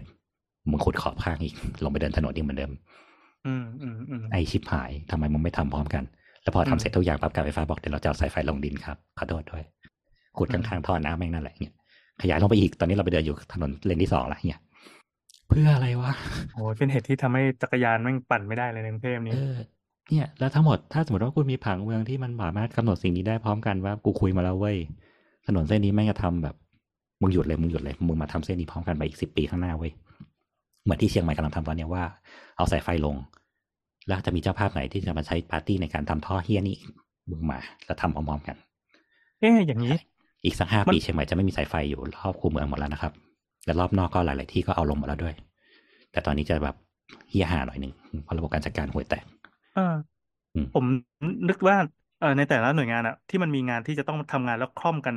เออเราจะไม่ใช้คำว่าบูรณาการแล้วกันนะคือมันจริงๆมันต้องแยกออกมาเป็นหนึ่งหน่วยงานที่มีอำนาจกำกับดูแลไอ้พวกนี้ป่ะ มันควรมีตัวกลางเราควรมีคนโคกันเอาแค่ไอโคให้กันรถไฟฟ้ากับรถไฟใต้ดินใช้กันได้ มันยังไม่มีคนทำเลย อืมอืมอืมอืมคนที่โคกันให้สามารถแบบเดินข้ามจากสถานีนี้ ไปสู่อีกสถานีหนึ่งโดยไม่ต้องลงมาต่อข้างล่างได้เนี่ย มันยังทำกันไม่ได้เลย เพราะมันมีอะไรหลายๆอย่างที่เราเคยคุยกันในหลายๆเรื่องแล้วอะว่า มันมีผีอะไรก็ไม่รู้ที่แบบผีเจ้าที่อะอืมอืมอย่าเชื่อม เชื่อมเดี๋ยวกูมีเสียผลประโยชน์อย่าเชื่อมอย่าเชื่อม อย่าทำอย่าดูอย่าดู สองคือมันไม่มีใครที่เป็นเจ้าภาพในการที่แบบมาเอาไฟฟ้ามาคุยไฟฟ้าบ้ามาคุยในเมืองไทยจะมีแต่ได้ไงพี่ไอ้เหี้ยเรายังมีกรรมการซอฟต์พาวเวอร์อะไรหา อะไรอย่างนี้จะมาสำคัญกว่าทำไมเสือไม่มีวะเออว่ะมันเป็นลักษณะคล้ายๆกรรมการซอฟต์พาวเวอร์เนาะนี่ไงซอฟต์พาวเวอร์เมืองไทยไงสายไฟที่ลุงลังที่สุดในสามโลกเนี่ยอ่าๆจุดขายจุดเจ๋งขายจะตายจุดขายเออใครก็ต้องมาถ่ายนั่นแหละเนี่ยเราเลยว่าสิ่งเนี้ยมันไม่มีไง สิ่งที่ผังเมืองขาดตอนนี้คือการ integrate จริงๆอืนะมกับสองมคือ มาสเตอร์แ a นมาสเตอร์มายไม่ใช่เขาเรียกว่าอะไรอะ roadmap อะ roadmap อ่าจริง ๆ ของการขยายผังเมืองไป ซึ่งสิ่งเนี้ยมันควรทำแบบ ในทุกๆเมือง ประเทศไทยมีทั้งหมดเจ็ดสิบหกจังหวัดใช่ไหมเจ็ดสิบแปดไม่รู้จำไม่ได้เจ็ดเจ็ดเรามีผังเมืองแม่งไม่ถึงสิบที่เลยมั้งนึกออกปะอืมเออเราจะไปคาดหวังว่าแบบมันจะพัฒนาเมืองให้มันโตอย่างมีระเบียบได้ยังไงวะไม่ได้แม้แต่เชียงใหม่อย่างที่บอกอะเชียงใหม่แม่งยังแบบ จนเราดูผังเมืองบางทีเรารู้สึกว่าทำไปทำไมวะไอ้ผังสีนี่โอเค ผังสีเพื่อให้รู้ว่ากูสามารถสร้างตึกได้สูงแค่ไหน กูต้องไปขออนุญาตใครกูต้องดูอะไรเพิ่มอะไรเงี้ยแค่นั้นจริงๆนะแต่มันไม่มีการกำหนดทิศทางเลยว่าแบบแต่สุดท้ายมันทำอะไรอยู่แล้วเมืองมันจะไปทางไหนยกเว้นว่าโอ้เฮียตอนนี้แม่โจ้เติบโตดีเพราะฉะนั้นเดี๋ยวเดี๋ยวเราขยายขยายเมืองไปทำแม่โจ้เพราะฉะนั้นตอนนี้ในช่วงยี่สิบปีนี้เส้นสันทรายแม่งโตขึ้นโตเอาโตเอาโตเอาโตเส้นเดียวเลยเนี่ยเหมือนเมื่อก่อนที่มาทางหางดงเนี่ยฝรั่งมาอยู่เยอะอืมฝรั่งมาซื้อที่เยอะที่แพง ก็โตเอาอยู่ฝั่งเดียวขาเดียวเนี่ยอีกฝั่งหนึ่งแม่งค่าที่ถูกชิบหายครึ่งครึ่งๆอะไรอย่างเงี้ยครับ ซึ่งแบบเอกชนทั้งนั้น ก็กูมาลงไงนี่ไงก็มันมีฝรั่งคนหนึ่งกูอยากสร้างบ้านอยู่กลางป่าเขากูเลยแบบ ควักเงินสักร้อยล้านทำไฟเองทำน้ำเองทำถนนเอง ถนนแถวนั้นค่าที่แถวนั้นจากไร่ละสักแสนหนึ่งก็เลยขึ้นไปสักไร่สักสองล้านอย่างเงี้ยอ๋อคนก็แห่กันไปอยู่ แล้วคนก็มาเที่ยวก็โอ้สวยงามอลังการถนนดีมาก very good ย้ายมาอยู่กันเถอะ เจริญขายดิบขายดีค่าที่เป็นห้าล้านสิบล้านรัฐบาลไม่ได้มีส่วนที่อะไรเลย มันมีการกำหนดแผนด้วยว่ากูจะต้องให้ที่นี่มันโตอะอยู่ๆมันก็โตเพราะมีคนมาลง อืมซึ่งสิ่งนี้กำลังจะเกิดขึ้นอีกเพราะเดี๋ยวถ้าคนจีนมาลง คนจีนบอกกูทำไม่ให้คนใช้ใช้มึงอย่าใช้มึงมาติดต่อกูอ่าก็อย่างที่โบทว่า ก็ไปเก็บกับเพื่อนบ้านเราเองสิอืมเพราะเนี่ยกูลงไปร้อยล้านกูติดไฟทั่วเกาะเนี่ยมึงอย่าใช้มึงกระจ่ายกู สวยนะ สวยนะ สวยนะ สวยแล้วนะเนี่ยเดี๋ยวออกมาเราก็จะมีรัฐบาลตัวเล็กๆไปบอกว่าเออขอโทษนะครับ ขออนุญาตใช้ที่หน่อยได้ไหมครับ ขอเดินสายไฟหน่อยได้ไหมครับอะไรเงี้ยแล้วก็ขอขึ้นค่า FT เพราะว่าเราต้องเอาเงินไปจ่ายให้ค่าอะไรก็ไม่รู้ ที่วันจะเป็นต้องใช้มึงต้องช่วยกันออกอะไรเงี้ยต้น เออ เนี่ยเราก็เลยรู้สึกว่าไอ้ที่มันน่าดราม่ามันมันดีมันดีมันดีตรงที่ว่าทุกคนได้รับรู้ว่าสิ่งนี้มันควรคุยไว้ แต่มึงอย่าแตกประเด็นมึงอย่าแตกประเด็นไปเยอะตรงที่ว่าแบบ ตอนนี้ประเด็นหลักๆคือมึงควรมึงควรกรุ๊ปปิ้งให้มันมีแบบไปในทิศทางเดียวกันก่อน เอออย่าเพิ่งไปตีกันเรื่องแบบยิบย่อยเพราะว่าเอื้อในทุนมีอะไรไม่เอื้อในทุนบ้างตอนนี้ เพราะในเมื่อไอ้ในทุนเป็นคนจ่ายตังค์มีอะไรบ้างที่รัฐบาลจ่ายให้มึงไม่มี ที่ที่เจริญที่ที่เราไปเที่ยวกันทั้งหมดอะที่ในทุนไหมล่ะใช่ ถูกไหมถูกอ๋อโอส่วนเคสาธารณะที่ดีติดระดับโลกได้รางวัลที่ออกเงินโดยรัฐบาลและมีในทุนร่วม เนี่ย ก็ในทุนอีกแล้วใช่ไหม แล้วมันมีกี่ที่ อืม เออ เพราะฉะนั้นเราต้องพึ่งเอกชนถูกแล้ว แต่ทำยังไงก็ได้ให้มันมึงครอบกฎหมายครอบในทุนอีกทีว่า แดกได้แต่อย่าเยอะ คืนขี้คืนมาบ้าง ให้ประชาชนดูได้บ้าง มันต้องอินทิเกรตกันคนละครึ่งครึ่งๆไม่ใช่แบบอินทิเกรตให้ให้มึงให้คนอนุมัติ ส่วนคนที่อยู่ข้างล่างก็ รอเสร็จไปอย่างนี้เป็นต้น เออเพราะฉะนั้นผังเมืองอะผมรู้พวกคุณทำงานกันหนักมั่นใจ คนที่แบบมาดีเฟนต์ว่าแบบไอ้เฮียทูทำงานเหนื่อยชิบหายเนี่ย เข้าใจสื่อสารกับคนเยอะๆ เพราะพวกกูรู้แค่นี้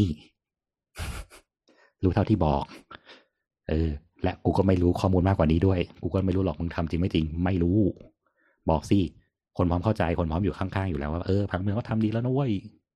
เออ และไอ้บริษัทไอ้ไม่ใช่บริษัทอีองค์กรอื่นๆ ที่ร่วมกับผังเมืองเนี่ย มึงควรขยับตัวได้แล้ว มึงควรออกเลกูเลตจริงๆมึงควรออกเลกูเลตทุกปีด้วยซ้ำว่า บทเฉพาะการของสุขุมวิทเส้นที่หนึ่งสองสามสี่และซอยย่อยที่สี่สิบแปดถึงหกสิบแปดมึงควรทำอย่างนี้เพราะเมืองมันไปอย่าง ตอนนี้เมืองมันไปในระดับเส้นเลือดฝอยแล้วอะอืมในเมื่อตรงนี้มันหนาแน่นมากแล้วเขาก็ยังเพิ่ม FIR เพิ่มความหนาแน่นเข้าไปอีกเนี่ยเพราะเขาบอกมันยังมันยังอยู่ได้มันยังอยู่ได้อัดอัดรวมกันเข้าไปชิ้นในหน่อยพี่ เออ มึงควรขยับ ไม่ใช่ว่าก่อนระยะเส้นเมื่อสี่สิบปีที่แล้วอะ มึงก็ยังสี่สิบปีที่แล้วเหมือนเดิมอะอืม ต้องมีที่จอดรถแถวนี้อะหรือมึงคนทำที่จอดรถกลางไหม ให้พื้นที่เอกชนรวมกันสี่เจ้าเพื่อสร้างให้สูงขึ้นได้อีกสักสามชั้นทำเป็นตึกอาคารจอดรถขนาดกลางอยู่อีกสี่สิบชั้น เพื่อจอดในย่านของซอยตั้งแต่ตรงนี้ถึงตรงนี้เท่านั้น อะไรเงี้ยใช้ร่วมกันเลย แล้วมึงจะทำเป็นตุกๆวิ่งวนก็ได้ แล้วแต่ออกเงินร่วมกันจ่ายเป็นค่าส่วนกลางก็ได้ ไม่ต้องมีปัญหาเรื่องไปสร้างที่จอดรถใต้คอนโดมึงแล้วก็ได้ มึงจะได้มีพื้นที่ขายเพิ่มขึ้น และมีพื้นที่จอดรถรวม ซึ่งครึ่งหนึ่งอาจจะเป็นพื้นที่จอดรถของคนในพื้นที่ก็ได้ ของในตลาดห้างร้านนะบริเวณนั้นก็ได้ community แถวนั้นก็ได้ นี่ไง นี่คือทุกคนได้ประโยชน์เว้ยแล้วสุดท้ายตรงนั้นก็จะมีคนมาอยู่คนมาสร้างงาน เออ เพราะเราเชื่อว่าตอนตั้งแต่โควิดอะคนมันไม่อยากเข้าเมืองแล้ว ถ้าคุณมีพื้นที่ที่ให้เขาแบบและแรงจูงใจพอที่เขาสร้างเมืองรอบที่อื่นเขาจะไปอยู่ที่อื่น แล้วพอมันอยู่รวมกันได้เยอะๆมันก็จะมีอำนาจในการสร้าง จริงๆตอนแรกจะพูดเรื่องเจนิฟิกด้วยเพราะว่า มันก็เรื่องเดียวกัน เพราะว่าณปัจจุบันอะการที่เจนิฟิกทำให้ดูคนมันค่อนข้าง suffer เพราะว่าเมื่อก่อนเราอยู่ในระบบศักดินา คนที่จะมีที่กว้างๆได้เนี่ย มันก็กลุ่มคนแค่หยิบมือ ซึ่งสมมติว่าได้มาสักหมื่นไร่เนี่ยซึ่งหมื่นไร่สมัยก่อนนี่แบบไกลจากพระนครนักหนาเนี่ยไอ้เหี้ยแต่ปัจจุบันก็คือแบบใจกลางสุขุมวิทใจกลางนานาอืมใจกลางอโศกใจกลางจุดที่แบบ เมื่อก่อนมันคงไม่คิดว่ามันจะโตขนาดเนี้ยเพราะฉะนั้นมันก็จะอยู่ในมือของคนที่ไม่กี่คนเท่านั้นแหละเพ ราะฉะนั้นถ้าเขาบอกว่าก็กูจะทำตึกขึ้นมาใหม่แล้วกูผิดอะไรเหรอเนี่ยก็ไม่ผิด แต่คืออย่างที่บอกว่ามันควรมีกฎหมายเพื่อล็อกอะไรหลาย ๆ อย่างในตรงนี้อะเช่นเราเชื่อว่าทุกคนน่ะทุกคนไม่ขัดความเจนติฟิกหรอก เออทุกคนอยากได้เมืองที่เจริญขึ้น ทุกคนไม่อยากแบบไปเยาวราชที่แบบยังนั่งล้างตูดหมูอยู่เลยอะไรเงี้ยอืมเรื่องเจนิฟิกเดี๋ยวเราไว้คุยกันอีกทีนะ แยกแยกแต่ประเด็นนี้ไป เอาเอางี้ยกตัวอย่าง อ่าเผื่อเผื่อคนยังไม่เก็ตว่า certificate คืออะไร คือจริง ๆอะในคำไทยแม่งเชื่อแบบว่าทุกวันเนี้ยยังไม่มีใครสามารถนิยามมันออกมาเป็นคำไทยได้เลยเว้ย เคยเห็นหนึ่งตัวอย่างมันพูดประมาณว่าการทำมันใช้ภาษาไทยว่าการทำเมืองให้สวยงามเว้ย ซึ่งซึ่งก็ อืมก็ฟังดูดีโอเค อ่า อ่าแต่ว่าโอเคมันไม่ได้อธิบายขนาดนั้น เอางี้ เอ่อ gentrification เอ่อ definition อะ มันมันค่อนข้างยากแต่ถ้า ถ้าจะให้อธิบายง่าย ๆ ก็คือ เช่น สมมุติว่าอ่าพี่แอนเคยอยู่ อ่าเอาเคสนี้ดีกว่า เอ่อเช่นมีที่ในปัตตานีเนี่ย สมมตินะปัตตานีเนี่ยสมมตินะเอ่อคนในชุมชนในพื้นที่ตรงนั้นนะอะสมมติในชุมชนนั้นนะเคยเคยเช่าบ้านนะในราคาสามพันบาท วันดีคืนดีขึ้นมาเนี่ย เอ่อมีคนจีน ไปเหมาซื้อสวนทุเรียน แต่ไม่มีที่เก็บทุเรียนว่ะ จะต้องส่งทุเรียนกลับจีน เขาก็บอกว่า โอเค งั้น เดี๋ยว เดี๋ยวฉันน่ะ จะไปเช่าโกดังในเมืองสักอันหนึ่ง เป็นตึกแถวในเมือง ในราคาเก้าพันบาท แปลว่าตอนเนี้ย สิ่งที่เกิดขึ้นก็คือ มันมีคนอะ เข้าไปทำลายกลไกตลาดตรงนั้นอะทำให้คนในพื้นที่มันอยู่ไม่ได้ งงไหม แปลว่าจากพี่แอนอะ เคยเคยเช่าที่สามพันบาทอะ แล้วเจ้าของที่ดินก็บอกว่า อ้าว แต่ว่าคนจีนคนนั้นน่ะ พวกนั้นน่ะ เขาเช่าที่ไวทุเรียนน่ะในราคาเก้าพันบาท แปลว่างั้นกูจะขึ้นเป็นราคาหกพันเจ็ดพันแปดพันบาทคิดออกไหมอะอันนี้มันอาจจะเป็นเรื่องใหญ่ขึ้นมานิดนึงแต่ถ้าเราเอาสเกลเล็กลงมานิดนึงเช่น เอ่อมีเมืองมีมีมีพื้นที่หนึ่งในเยอรมันที่โบทเคยไป เอ่อเขาเขาเรียกว่าย่านคอยสเตอร์คอยสเตอร์เป็นย่านเล็ก ๆ เลยครับ ในเบอร์ลิน เอ่อ background ของคอยสเตอร์เป็น เป็นที่อยู่อาศัยของคนตุรกี คือคือหลังสงครามโลกครั้งที่สองเนี่ยนะคือคน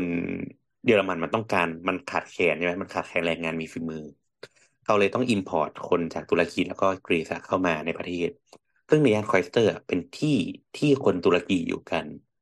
เอ่อโบทไปไปพื้นที่ตรงเนี้ยประมาณปีสองพันสิบเอ็ดเชื่อเปล่าว่าในปีสองพันสิบเอ็ดอะย่านหนึ่งในเยอรมันอะมีการต่อสู้เพื่อไม่ให้มีแมคโดนัลด์มาตั้งอะ แบบปลายปีมาก ๆอะเขาบวชไปตอนปีสองพันสิบเอ็ดเนาะแมคโดนัลด์เพิ่งมาตั้งในพื้นที่นั้นได้ได้ในประมาณปีสองพันเก้าซึ่งซึ่งคนคนที่นู้นก็บอกว่า โอเคในแง่หนึ่งเนี่ย ถ้าถ้าเกิดพื้นที่ตรงนั้น มันเจริญขึ้นมาเนี่ย ปัญหาที่มันเกิดขึ้นก็คือโอเคค่าเช่าต่างๆ มันสูงขึ้นอะค่าเช่ามันยังพอเป็นไปได้เนาะมันอาจจะเป็นแบบรัฐบาลเข้าไปช่วยเหลือบลาบลาบลาอะไรเงี้ยอะมันก็เป็นไปได้ แต่อยู่ดีๆพี่แกพี่แอนเคยกิน ข้าวจานละสามสิบบาทอะแล้วอยู่ดีก็มีแบบร้านร้านฮิปสเตอร์อะขึ้นมาเยอะๆอะที่เขายินดีที่จ่ายเงินค่าเช่าในราคาแพง แปลว่าร้านอื่นๆน่ะ ก็จะมีต้นทุนที่สูงขึ้นตามใช่ไหมสมมติเขาเช่าที่เพื่อทำคาเฟ่หรือร้านอาหารเนี่ยอยู่ดีๆวันดีคืนดีอาหารจากสามสิบาทขึ้นเป็นหกสิบาทในราคาสั้นมาก ๆ เออ อันเนี้ยคือสิ่งที่เรียกว่า เออไม่ใช่สิ่งที่เรียกว่าคำว่าเหตุการณ์ที่พอจะทำให้นึกภาพว่า gentrification มันเกิด กระบวนการประมาณนี้อยู่ โอเคงงพไหมอจะนึกออกไม่ไม่ไม่งงไม่งงอธิบายดีอยู่ แต่ยังไงเดี๋ยวเราแยกไปคุยกันอีกทีเต็มๆแล้วกันเนอะเพราะคิดว่าน่าจะมีอีกหลายเหลี่ยมไว้คุย เพราะเดี๋ยวคราวนี้เราเราจะเจาะกันเรื่องผังเมืองเรื่องร้อนอันนี้ ก่อนละกันแต่ทีนี้เอาพี่โอหลุดไปแล้วใช่ไหมเออน้ำมีอะไรจะเสริมไหมอ่าอ่าอ่างั้นงั้นเมื่อกี้จะพูดเรื่องไหน เออคืออย่างนี้เมื่อกี้เอ้ยมีสองประคืเด็อนคือเมื่อที่กี้มันมันอะแป๊บหนึ่งเราเราจะสรุปรวบของอือฮึของพี่โอก่อนก็คือ ก็พี่โอก็ช่วยอธิบายแล้วกันว่าที่ผ่านมาเอ่อในช่วงตั้งแต่ปีใหม่ต้นมาเนี่ย พอมันมีการหยิบประเด็นนี้ขึ้นมาในที่สาธารณะปั๊บมันกลายเป็นว่าอ่าการอัปเดตแพทของผังเมืองอะมันถูกยกขึ้นมาในในพื้นที่ที่กว้างกว่าเดิม แล้วก็ทำให้คนเนี่ย รับรู้มันมากกว่าเดิม โอเค คนที่เป็นสถาปนิกอาจจะโอ้มีผังเมืองฉบับใหม่อะไรเงี้ยคนในวงการอาจจะรู้กัน แต่ทีเนี้ยคนนอกไม่เคยรู้มาก่อนอ๋อมันมีการกระบวนการจัดทำอย่างนี้ มันมีการอัปเดตอย่างนี้แล้ว พอประกาศใช้ปั๊บมันไปส่งผลกับใครบ้างสถาปนิกจะต้องทำงานตามอ่าหน่วยงานต่างๆ ที่จะต้องดำเนินรอยตามผังเมืองอ่าคนที่เป็นนายทุนนั่นแหละนายทุนที่จะไปทำโครงการไปทำโปรเจกต์อะไรต่างๆ ก็ต้องไปดูก่อนว่าไอ้แถบสีที่มันเกิดขึ้นเนี่ย มันเราทำได้แค่ไหน มันมีข้อจำกัดพิเศษอะไรบ้างที่เกี่ยวกับตรงนั้น ตรงไหนอืมสร้างอืมได้ตรงไหนสร้างไม่ได้อ่าคนที่ทำธุรกิจเกี่ยวกับอสังหาริมทรัพย์ เกี่ยวกับเกี่ยวกับที่ดิน หรือแม้แต่เจ้าของกิจการเล็ก ๆ เนี่ย ไปก็ต้องไปสังเกตก่อนว่าตัวเองจะไปสร้างลงในทำเลไหนได้หรือไม่ได้ อันนี้คือผังเมืองที่เกี่ยวข้องกับชีวิตเราทุกคน รวมถึงอืมพวกระบบสาธารณูปโภคระดับเมือง น้ำไฟอ่าถนนสื่อสารหรือเรื่องต่างๆ ทั้งหมดเลยมันมันเกิดขึ้นจากสิ่งที่ที่รัฐกำหนดมา มันอืต้องมเกี่ยวพันกับเราอย่างไงอย่างไม่ว่าทางใดก็ทางหนึ่ง ทีนี้อืมอืมอ่า มันก็มีประเด็นการเมืองที่เกิดขึ้น ก็คือเอออ่าก็มีขนักอการเมือง เดี๋ยวเดี๋ยวเดี๋ยวขอขอเสริมนิดหนึ่งอ่าได้ได้ได้ เอ่อเมื่อกี้พี่พี่โอ ให้ให้ลำดับชั้นนะถูกแล้วก็คือเหมือนว่า เออจริง ๆ แล้วอะครับ มันยุทธศาสตร์ภาคใหญ่เนี่ยนะมันก็จะถูกจัดการด้วยเขาเรียกกรมโยธาธิการและผังเมืองเนาะอ่าโยธาธิการและผังเมืองก็จะดูภาพภาพภาพกว้างไงแหละครับ แล้วก็เดี๋ยวแป๊บแป๊บหนึ่งก็จะอันมีนี้คือโบทเป็นใครครับโบทเรียนผังเมืองมาหรือเปล่าครับเอ่อจบ urban study ครับยึดเคแต่ว่าแต่ว่า แต่ไม่ไม่ไม่ไม่ไม่ได้เป็น urban planning นะต้องเข้าใจก่อน urban study ก็เหมือนเรียนเกี่ยวกับปรากฏการณ์ของเมือง อ่าอ่าอ่าอ่าอ่าก็อย่างอย่างอย่างเช่นแบบ gentrification เนี่ยเราก็จะเข้าใจว่า อ๋อมันเกิดสิ่งนี้ขึ้นประวัติศาสตอ่าร์ของเมืองคืออะไรว่าแบบเขาเรียกอะไรอะประวัติศาสตร์ของการพัฒนาเมืองทฤษฎีอืมของการพัฒนาเมืองคืออะไรอะไรเงี้ยคือคืออืเรามพอจะเข้าใจในคอนเซปต์แต่ว่าจะไม่ได้ลงลึกเกี่ยวกับการที่ที่เขากำลังคุยกันอยู่แบบ เช่น ต้องทำประชาพิจารณ์กี่ครั้งหรืออะไรอย่างเงี้ยถูกไหมอ๋อโอเค ก็คือเออเรียนเรียนเออร์เบิร์นนะแต่ไม่ได้เป็นเออร์เบิร์นดีไซน์ก็ถือว่าไม่เอมีอสิทไม่ธิ์พูไม่ดคืออะ ถ้าถ้าเทียบว่าคือเหมือนเรียนเรียน architectural history อะ อ่า อะคิดออกไหมเรียงรวมๆเรียนเป็ดๆอืม อ่าโอเคเอว่าอมาคืองี้ภาพภาพใหญ่ภาพใหญ่ของมันอะระหว่างที่พี่โอยังยังไม่อยู่เนี่ยเราเราจะคุยภาพกว้างๆก่อนภาพใหญ่ก็คือมันจะมีหน่วยงานที่ชื่อว่า เอ่อกรมโยธาธิการทางเมือง ซึ่งอือฮึเขาอะก็จะดูผังเมืองตามที่ต่าง ๆ เนาะเขาก็จะมีแบบกำหนดให้ทำนู่นทำนี่มากมาย ซึ่งอย่างของกรุงเทพอะ ก็มีการดูเหมือนกัน แต่ก็จะเป็นเจ้าภาพคือกทมถูกไหมในในต่างจังหวัดก็จะมีหลายเจ้าภาพ ซึ่งเขาก็จะเป็นคน integrate ทั้งหมด ก็คือเป็นหน่วยงานราชการที่รับผิดชอบเรื่องนี้ แล้วก็มีใช่ใช่ใช่มีข้อมูลใช่จำนวนมากอยู่ในนี้แล้วกัน แล้วมีคนที่ถูกทำงาถูนกด้านถูกนี้จำนวนมาก แต่ว่าถูกแล้วถูกแต่แต่ว่าว่าท้องถิ่นท้องถิ่นจะประสานกันยังไง ต้องต้องอธิบายว่าเอ่ออันนี้อันนี้ quote มาจากเอ่อจากเลคเชอร์เนาะจากมันมันชื่อเลคเชอร์ว่า from Bos from Boston to Bangkok อ่าของอาจารย์อภิวัตเนี่ยแหละ เออเขาเขาก็บอกว่า อืม จริง ๆอะเมื่อก่อนนะเอ่อกรมโยธาธิการมันมันค่อนข้างใหญ่ ใหญ่มากๆ ใหญ่โตก็คือคนมันเยอะแยะ แต่อืแน่มนอนมันไม่ไม่สามารถดูแลได้ถึงหรอก แต่จนกระทั่งถึงถึงประมาณช่วงเขาเรียกว่าอะไรอะช่วงปีคุณทักษิณนะที่เขาลดจำนวนราชการลง แล้วก็จ้างเอาท์ซอร์สเยอะขึ้นน่ะอืม เออ มันก็เริ่มมีการที่โยมกรมโยธาธิการก็คือเฟดมาตัวเองว่าเป็นคนวางแผนทั้งหมดแล้วก็ไปหางบมาอืมเพื่อเพื่อจ้างเอาท์ซอร์สในการในทำแบบศึกษาพื้นที่ต่างๆ เพื่อนำเสนอทำประชาพิจารณ์ทั้งหมดอะไรอย่างเงี้ยที่ตรงไหมก็คือหมายถึงว่า คนที่ให้งบประมาณไปทำอะคือกรมโยธาธิการนี่แหละ ไม่ใช่คอืนมอื่นอืมก็เออแล้วก็ต้องเอามาให้กรมโยธาธิการทำทำศึกษา เอาให้กรมโยธาธิการดู แล้วก็ทำกระบวนการตามตามขั้นตอนใด ๆ อย่างที่ที่บอก ซึ่งมันมีหมดเลยครับเอ่อสิ่งหนึ่งที่จะต้องรู้เพิ่มเติมก็คือ ปัจจุบันมันมีสิ่งที่เรียกว่า regional planning อีกคำหนึ่ง regional planning ก็คือ เช่น มันจะไม่ได้ดูแค่เป็นจังหวัดนะมันจะดูเป็นภาคกว้าอืงมอืมๆอย่างอย่างที่พี่โอบอกว่าเออเอออีกหน่อยมันจะโตยังไงอะสมมติว่าพี่แอนเคยได้ยินคำว่าเมืองตัวเดี่ยวตัวคู่ป่ะ อ่าอ่า อ่าอ่าใช่สิ่งที่ที่ทำก็คือ regional planning ก็คือจะดูว่าจะโตยังไงหรือแม้กระทั่ง project เช่นอย่างล่าสุดนะครับอ่าที่รัฐบาลทำเรื่องอะไรนะ land bridge ใช่ไหมอืม อ่าจริงๆ land bridge อะมันไม่ใช่เพียงแค่หนึ่ง project อะคือคือเราคิดว่ารัฐบาล เวลาเขาพยายามจะ pitching งานเนี่ย มันมันค่อนข้างโฟกัสที่ project แต่จริงๆเนี่ยในภาพกว้างของ land bridge เนี่ยมันมันคือการพัฒนาพื้นที่ภาคใต้ ภาพใหญ่ ๆ ประมาณหนึ่งเลยอะ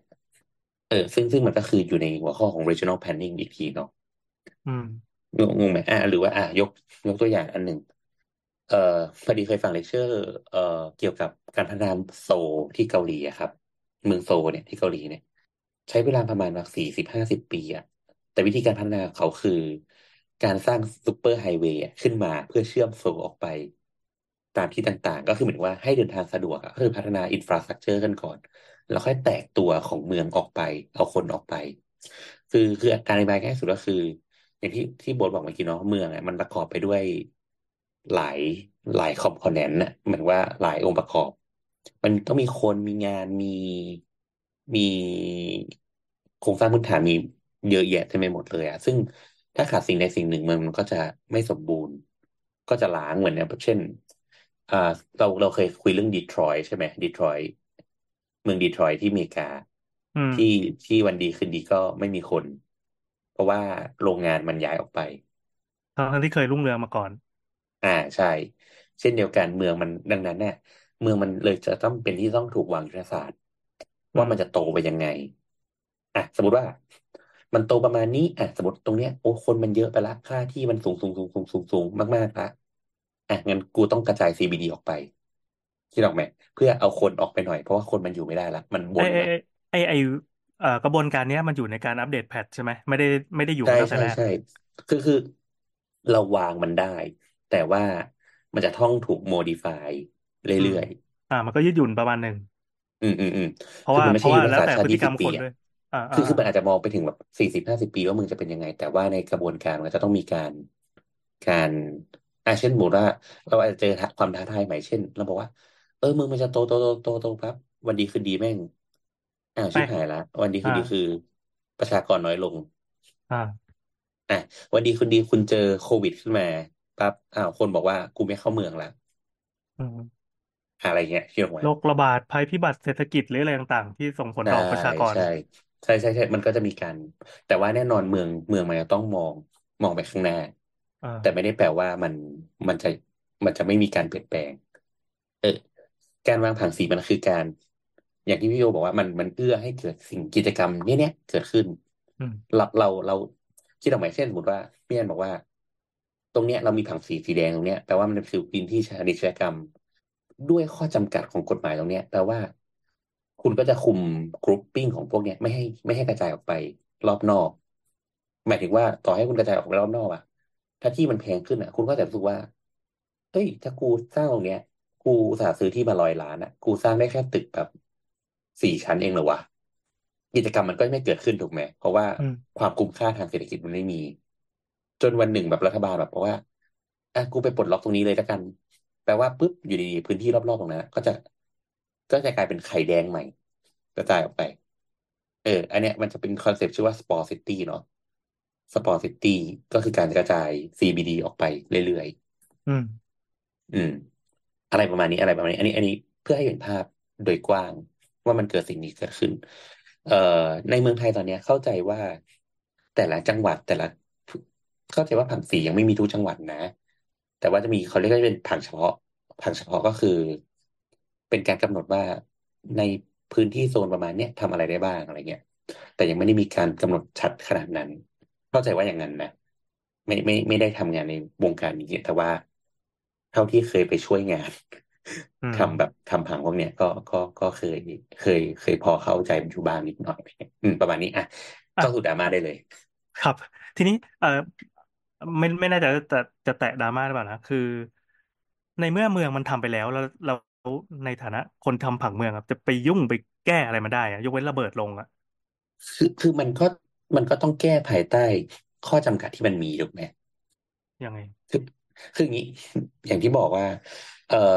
จริง ๆ แล้วหนึ่งหนึ่งในปัญหาที่ตอนเนี้ยกรุงเทพมันมีซอยมีถนนเต็มไปหมดเลยเนี่ยอืมแบบทำไมแบบรถติดเนี่ย ส่วนหนึ่งที่มันเกิดขึ้นก็คือ เอ่อ อันนี้ข้อสันนิษฐานของเรานะอืมเออเออเออก็ก็คือก็คือข้อสันนิษฐานของเราก็คือมันมันมันมีสองเงื่อนไข ก็คือหมายถึงว่าเมืองมันพัฒนาช้ากว่าการ เอ้ยผังเมืองมันมาช้าเกินไปอะไรเงี้ยเอ้ยพี่แอนขอแป๊บหนึ่งคุยไปก่อนขอขอหนึ่งนาที ตอบแม่อะแป๊บหนึ่งอ๋อมีแวะพักคุยก่อนนะครับ เป็นไงครับ เราคิดว่าพี่โอน่าจะหลุดไปแล้วหลุดเลย พี่โอมาถึงรัวๆแล้วไป น้ำน้ำพูดหน่อยดิได้ยินเสียงไหมพูดน้ำหลับยังพูดฮัลโหลยังอยู่ อ่า คือจะบอกว่าหัอะวอะข้กลัอบมาละเนี้กลับยมาละยังไงครับ เดี๋ยวได้คุยกันน้ำก่อน ไม่หัวข้อเนี้ยเรารู้สึกให้กำลังใจทุกคนมากเลย เพราะว่ากูโง่มากเอ้ยดีแล้วดีแล้วดีแล้ว จะได้เป็นคนถามได้ เออ แต่ก็อย่างอย่างเมืองน้ำก็เป็นตัวอย่างของเมืองที่ประชากรลดลงเนอะที่มันมีตัวเลขสแตทโผล่ขึ้นมา อันนี้เป็นเพราะอะไรครับ ไม่มี CBD ค่ะทำไมอะไปยืมเมืองข้างๆไม่ได้เหรอโลตงโลตัสอะไรก็มีนี่ไปเออไปเนี่ยกลับไปที่โพสในต์ในรายละเอียดอย่างอย่างที่น้ำบอกอะพี่แอนจำได้ไว้ว่า พี่ตัวเคยบอกว่าในแต่ละเมืองมันมีข้อกำหนดว่าสร้างพื้นที่ค้าขายได้ไม่เกินเท่าไหร่อะ อืม อันนี้ก็คือเป็นเฉพาะอันเนี้ยคือ คือมันอยู่ในผังเมืองใหญ่ อีกทีโอ้ยแป๊บหนึ่งนะยังไงวะอะแป๊บแป๊บหนึ่งนะแป๊บหนึ่งนะบอสบอสจะมีสลับแวะดราม่านิดนึงนะครับดราม่าในชีวิตจริงนะครับอ้าวเหรอ นี่นะครับ คนเราที่ ใช้ชีวิตอยู่กับการบอกคนหนึ่งว่าเป็นอย่างนี้นะครับ เราก็บอกอีกคนว่าเป็นอย่างนี้ อันนี้พูดถึงอยู่ ตัวเองอยู่ใช่ๆก็ใส่ใส่ไฟบอสอ๋อมาละพอดีแม่โทรมาจากชั้นหนึ่ง โอ้โหโอเคครับ อ่าอ่าเออก็ไม่คิดถึงไหนวะอ๋อ คือคืออย่างนี้ ผังสีอะ เป็นแค่ส่วนเล็กๆ ของผังเมือง แต่ในรายละเอียดย่อยมันจะมีมากมาย เช่น มันจะเรียกว่าผังการใช้ประโยชน์ที่ดิน การใช้ประโยชน์ที่ดินแบบ ข้อกำหนดของพื้นที่อะไรเงี้ยครับ มันจะค่อนข้างมีข้อกำหนด เอ่ออธิบายเพิ่มเติมอีกนิดหนึ่งคือคืออย่างนี้ครับเวลานักผังเมืองเขาทำเนี่ยนะอันนี้อันนี้อาจจะโดดไปโดดมานะไปอ่าต่อต่ออะไรอะก็คือพอโดดไปโดดมาเนี่ย ปัญหาก็คือ เอ่อไม่ใช่โดดไปโดดมาปัญหาคือเอางี้พอเขาทำผังผังเมืองใหญ่มาเนี่ย สิ่งที่เขาจะทำทำออกมาก็คือเขาเรียกว่าเป็น urban design guideline อือฮึมันจะกำหนดทุกอย่างเลย ถ้าเป็นถ้าเป็นเมืองในในตะวันตกเนี่ยนะหรือว่าในในอย่างบทเคย เคยช่วยแปล แปลแปลแปลแปลแบบบทความในเว็บไซต์อะไรเงี้ย ช่วยเขียนเล่มอะเนาะเออมันจะมีเมืองหนึ่งชื่อว่าอันเดเลดครับ อยู่อยู่ในอยู่ในอยู่ในออสเตรเลีย มันจะมีเขาเรียกว่าเป็น Urban Guideline Handbook เออเดี๋ยวบอสส่งส่งลิงก์ให้พี่แอนดู พี่แอนลองเปิดไปดูด้วย มันจะเป็น แมนนวลทุกอย่างเลย มันจะเขียนเลยว่า เมืองเนี่ยมันจะเป็นยังไง ถนนจะต้องเป็นยังไง อ่า ลักษณะของเฟอร์นิเจอร์แมททีเรียลที่เกิดขึ้นในถนนยังไง building code เป็นยังไง สีต้องเป็นสียังไง อ๋อมันจะกำหนดถูก สีด้วย ใช่ เออ เนี่ย มันจะมีแบบ เนี่ย เอ่อ what do building frontage ก็คือด้านหน้าอาคารเนาะ element look like เนี่ย โอ้โห บอกกระทั่งรูปด้านดีไซน์ อ่าไออ่าพี่แอนดูลิงก์นี้บอสส่งไปในกลุ่มอ่าอ่าอันนี้ล่าสุดที่ส่งไป อ่าฮะมันจะกำหนดหมดเลยเว้ยว่า หน้าตามันจะต้องประมาณเนี้ยจริงๆมันก็เหมือนการกำหนด branding ในระดับเมืองด้วยใช่ด้วยใช่ตัวใช่อาใช่คารสถาปัตยกรรมด้วย อืมอืมเนี่ยมันจะต้องมี element เนี่ย ออกมาคือไอ้ไอ้เรื่องผังสีการใช้ประโยชน์ที่ดินมันอย่างที่บอกว่ามันเป็นส่วนหนึ่ง แต่ว่าเมืองมันชนะต่อก็คือ ที่เราบอกว่าคืออย่างนี้ต้องอธิบายก่อนว่า เมืองที่ดีกับเมืองที่สวยคนละเรื่องนะ เมืองที่ดีกับเมืองที่สวย อืม เมืองที่ดีมันอาจจะพูดถึงเรื่อง เมืองที่แบบคนเท่ากัน เมืองที่ลดความเหลื่อมล้ำคิดออกไหมอ๋อเมืสิ่งอง นี้อยู่สิ่งนี้อยู่ในเรื่องผังเมืองด้วยเหรอมันมันจะคือสิ่งที่นัก urban planner อะเอาส่งออกมา เพื่อให้ urban designer ทำดีไซน์ต่อ เป็นอ g e n d a อ่าเป็น agenda งงไหมคือ urban planner มันคืออาจจะมองวิสัยทัศน์มองการเชื่อมต่อเมืองอะไรแบบใหญ่ ๆอะอืมส่วนการออกแบบอิเลเมนต์เล็ก ๆ ในเมือง แบบคิดออกก็ไหมเป็นดีว่าไซน์เออจะเป็นเขาเรียกเป็นหน้าที่ของ urban design ละโอเคเออเข้าใจแล้วอืมอะคิดออกไหมคือ คือเขาอาจจะอ่า urban เอาอย่างนี้ urban planner อาจจะบอกว่า พื้นที่ก้อนนี้ควรจะเป็นพื้นที่ค้าขายอะพื้นที่สีแดงอะพื้นที่พาณิชยกรรม อืมควรจะมีถนนอยู่ตรงนี้เพื่อให้รถมันโฟลว์ได้อืควรมจะมีตรงนี้เชื่อมต่อกับตรงนี้ เพื่อให้คนมันย้ายที่ทำงานอะไรอย่างเงี้ยประมาณนี้ อันนี้ อันนี้คือ urban planner อืมแต่ถามว่าในระหว่างบล็อก เนี่ย จะต้องมีสถานะยังไง หน้าตาเป็นยังไงอืมเฟอร์นิเจอร์ถนนหน้าตายังไง อันนี้ก็ให้รูปหร่าน้างที่หขอน้างตาดีประไซมาณเนอไหนร์เอาก็จะเป็นหน้าที่ของดีไซเนอร์อีกที โอเคครับอะอะเริ่มเริ่มเข้าใจสเกลของมันตรงไหมเข้าใจแล้วเข้าใจแล้วอะแล้วก็ ตึกหน้าตาจะเป็นยังไง ก็เป็นเฮ้ยวันนี้ของงงไอเซกอีกที วันนี้เราเซอร์ไพรส์มากที่บอสอธิบายรู้เรื่องเนี่ยเห็นปะอันนี้ชมนะก็ก็เราเราจบด้านนี้ไหมเย้พูดได้ด้วย ไม่ไม่ไม่ได้ไม่ได้ทำงานด้านนี้ แต่พอจะรู้บ้าง ต้องออกตัวก่อนเดี๋ยวเดี๋ยวเขาถามว่ามีใบหรือเปล่าให้เรียนบอกมาว่าก็มีแต่พอใบส่งอ่าพี่โอเอ่กลับอมาแล้วอันอ่าอันนี้อันนี้ประมาณนี้ประมาณนี้อะคราวนี้เมื่อกี้เราจะพูดเรื่องอะไรวะอ๋อจะบูลเลนเทลิฟิก เนี่ยอ๋อนี่คือไม่ปันไม่ปันตอนนี้หืมข้าข้ามไปถึงไหนแล้วอ๋อพี่แอนโอเค ไม่รู้เหมือนกันอะพี่แอนเชื่อมเราเชื่อมอะไรครับที่บอสส่งไอ้ตัวบอสส่งลิงก์นั้นมาแล้วไม่บอกไม่ว่าไม่ที่คืออธิบายหมดละคราวนี้ไปเข้าอะสู่ดราม่าละอะอ๋อโอเคดราม่าอะไรกันไม่ใช่ก็ก็ไหนๆก็ไม่ไหนๆก็เผื่อเมื่อกี้อะโบทอธิบายว่าในกระบวนการนะมันจะมีคนใครที่เกี่ยวข้องมั่งแบบนอกนอ่าอก นอกจากการที่เราจะรู้แล้วว่าเราอะจะต้องทำให้เกิดเรื่องอะไรขึ้นมา มันก็ต้องมีแบบเรื่องของจังหวะการสร้างเมืองให้มันมีหน้าตาเป็นยังไงมันเป็น plan planner ที่มาเป็นก็โปรดิคือเป็นคุมงานดีไซเนอร์อีกทีหนึ่งอะก็คือพอผังเมืองเสร็จปั๊บเรามีผังสีเรียบร้อยก็คือเป็นเดบอยก็เป็น urban design ว่าต่อไปเราจะมีถนนความกว้างแค่ไหน ต้องมีร่องทางเดินเท่าไหร่อ่าต้องมีคนพิการใช้สะดวกไหมมี UD ตรงไหนอย่างนี้หรือเปล่า แล้วก็มีจุดเชื่อมกับหนึ่งสองสามสี่ยังไงบ้างอย่างนี้ด้วยหรือเปล่าอ่าประมาณนั้นละ อ่าโอเค ก็ก็ก็ก็ว่าอะไรดีล่ะอะเออเอางี้ตอนนี้มันก็มาถึงดราม่าละว่าดราม่าล่าสุดเนี่ยเอาเอาคร่าวๆเพราะว่าจริง ๆ พี่โอจะมีอะไรเติมให้มันครบองค์ประชุมพวกนี้เอาไหมเอาเป็นว่าเมื่อกี้เมื่อกี้คือ พอจะเข้าใจ concept ของคนที่ทำงานด้านนี้ที่บอสอธิบายภาพรวมทั้งหมดตอนตอนที่พี่โอหลุดไปคืออมบอกว่าเบื้องหลังของของการที่ผังเมืองมันออกมาเป็นอย่างเงี้ยมันมีคนที่ทำงานอยู่อืมแล้วคนที่ทำงานเขาแบ่งงานกันยังไงบ้างดีไซน์อือ่าม ดีไซน์ยังไงคุมกันยังไงออกแบบวางแผนกันอ่ายังไงกันยังไงอะคโอรับเคอะนั่นแหละนะต่อเอาที่งี้ว่าจะพูดถึงดราม่าเนี่ยให้พูดถึงเรื่องคราวนี้ในแง่ไหนดราม่าเนี่ยคำถามใหญ่ก็คือ อันนี้อันนี้เราพูดแบบกลางๆนะหมายถึงว่าทุกวันทุกคนทุกคนที่จะพูดวันในวันเนี้ยทั้งพี่โอพี่แอนเนี่ยก็คือเป็นแค่ผู้เสพดราม่านะอ่าอ่าอ่าอ่าอ่าคือคราวนี้ปัญหาคือเมืองเอื้อในทุนจริงหรือเปล่า อันนี้อ่าคือเป็นนี่คือปัญประเด็หานหใหลัญ่กอ่าต้องถามว่าเมืองเราเมืองเคยไม่เอื้อในทุนตรงไหนบ้าง อะถูกถูกถูกเออจริง ๆ อะ เราอยากให้ทุกคนไปอ่านสเตตัสอันหนึ่งของอาจารย์อภิวัตรอย่างที่เราบอกอภิวัตรรัตนวราหะเนี่ย ค่อนค่อนข้าง ค่อนข้างดีมากๆสำหรับเรานะบอสคนย่อยให้เลย เออคือคือเขาบอกว่าสำหรับเขาอะเมืองเอื้อในทุนจริงไหมอ่าเขาบอกว่าสำหรับเขาอะถ้าจะตอบแบบหิวแสงอะก็คือใช่ ก็เหมือนที่พี่โออธิบายเลย ก็คือเมืองในประเทศไทยมันเอื้อในทุนเป็นหลักแล้วก็ในทุนก็คือได้ประโยชน์จากกลุ่มอื่นจริง ๆ เออเขาเขาบอกก็อธิบายว่า จริง ๆ แล้วนโยบายสาธารณะทุกอย่างในประเทศไทยอะ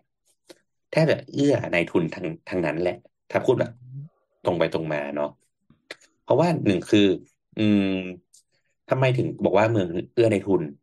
เพราะว่าเวลาเราบอกว่าในทุนน่ะคืออะไรก็คือในทุนคือผู้ที่ถือทุนใช่ไหมไม่ว่าคุณจะเป็นทุน ทุนทางทรัพย์สินหรือทุนทางพื้นที่ ทรัพยากร ถูก ถูกไหมอืมดังนั้นนะไม่ว่ารัฐจะพัฒนาอะไร แทบทุกทั้งสิ้นนะมันก็ต้องมีผู้ได้ประโยชน์ก็คือ ผู้ที่ถือทรัพยากรอือฮึเอาถูกไหมเอาเอาอย่างเงี้ย เราขอพูดง่ายๆว่าสมมตินะ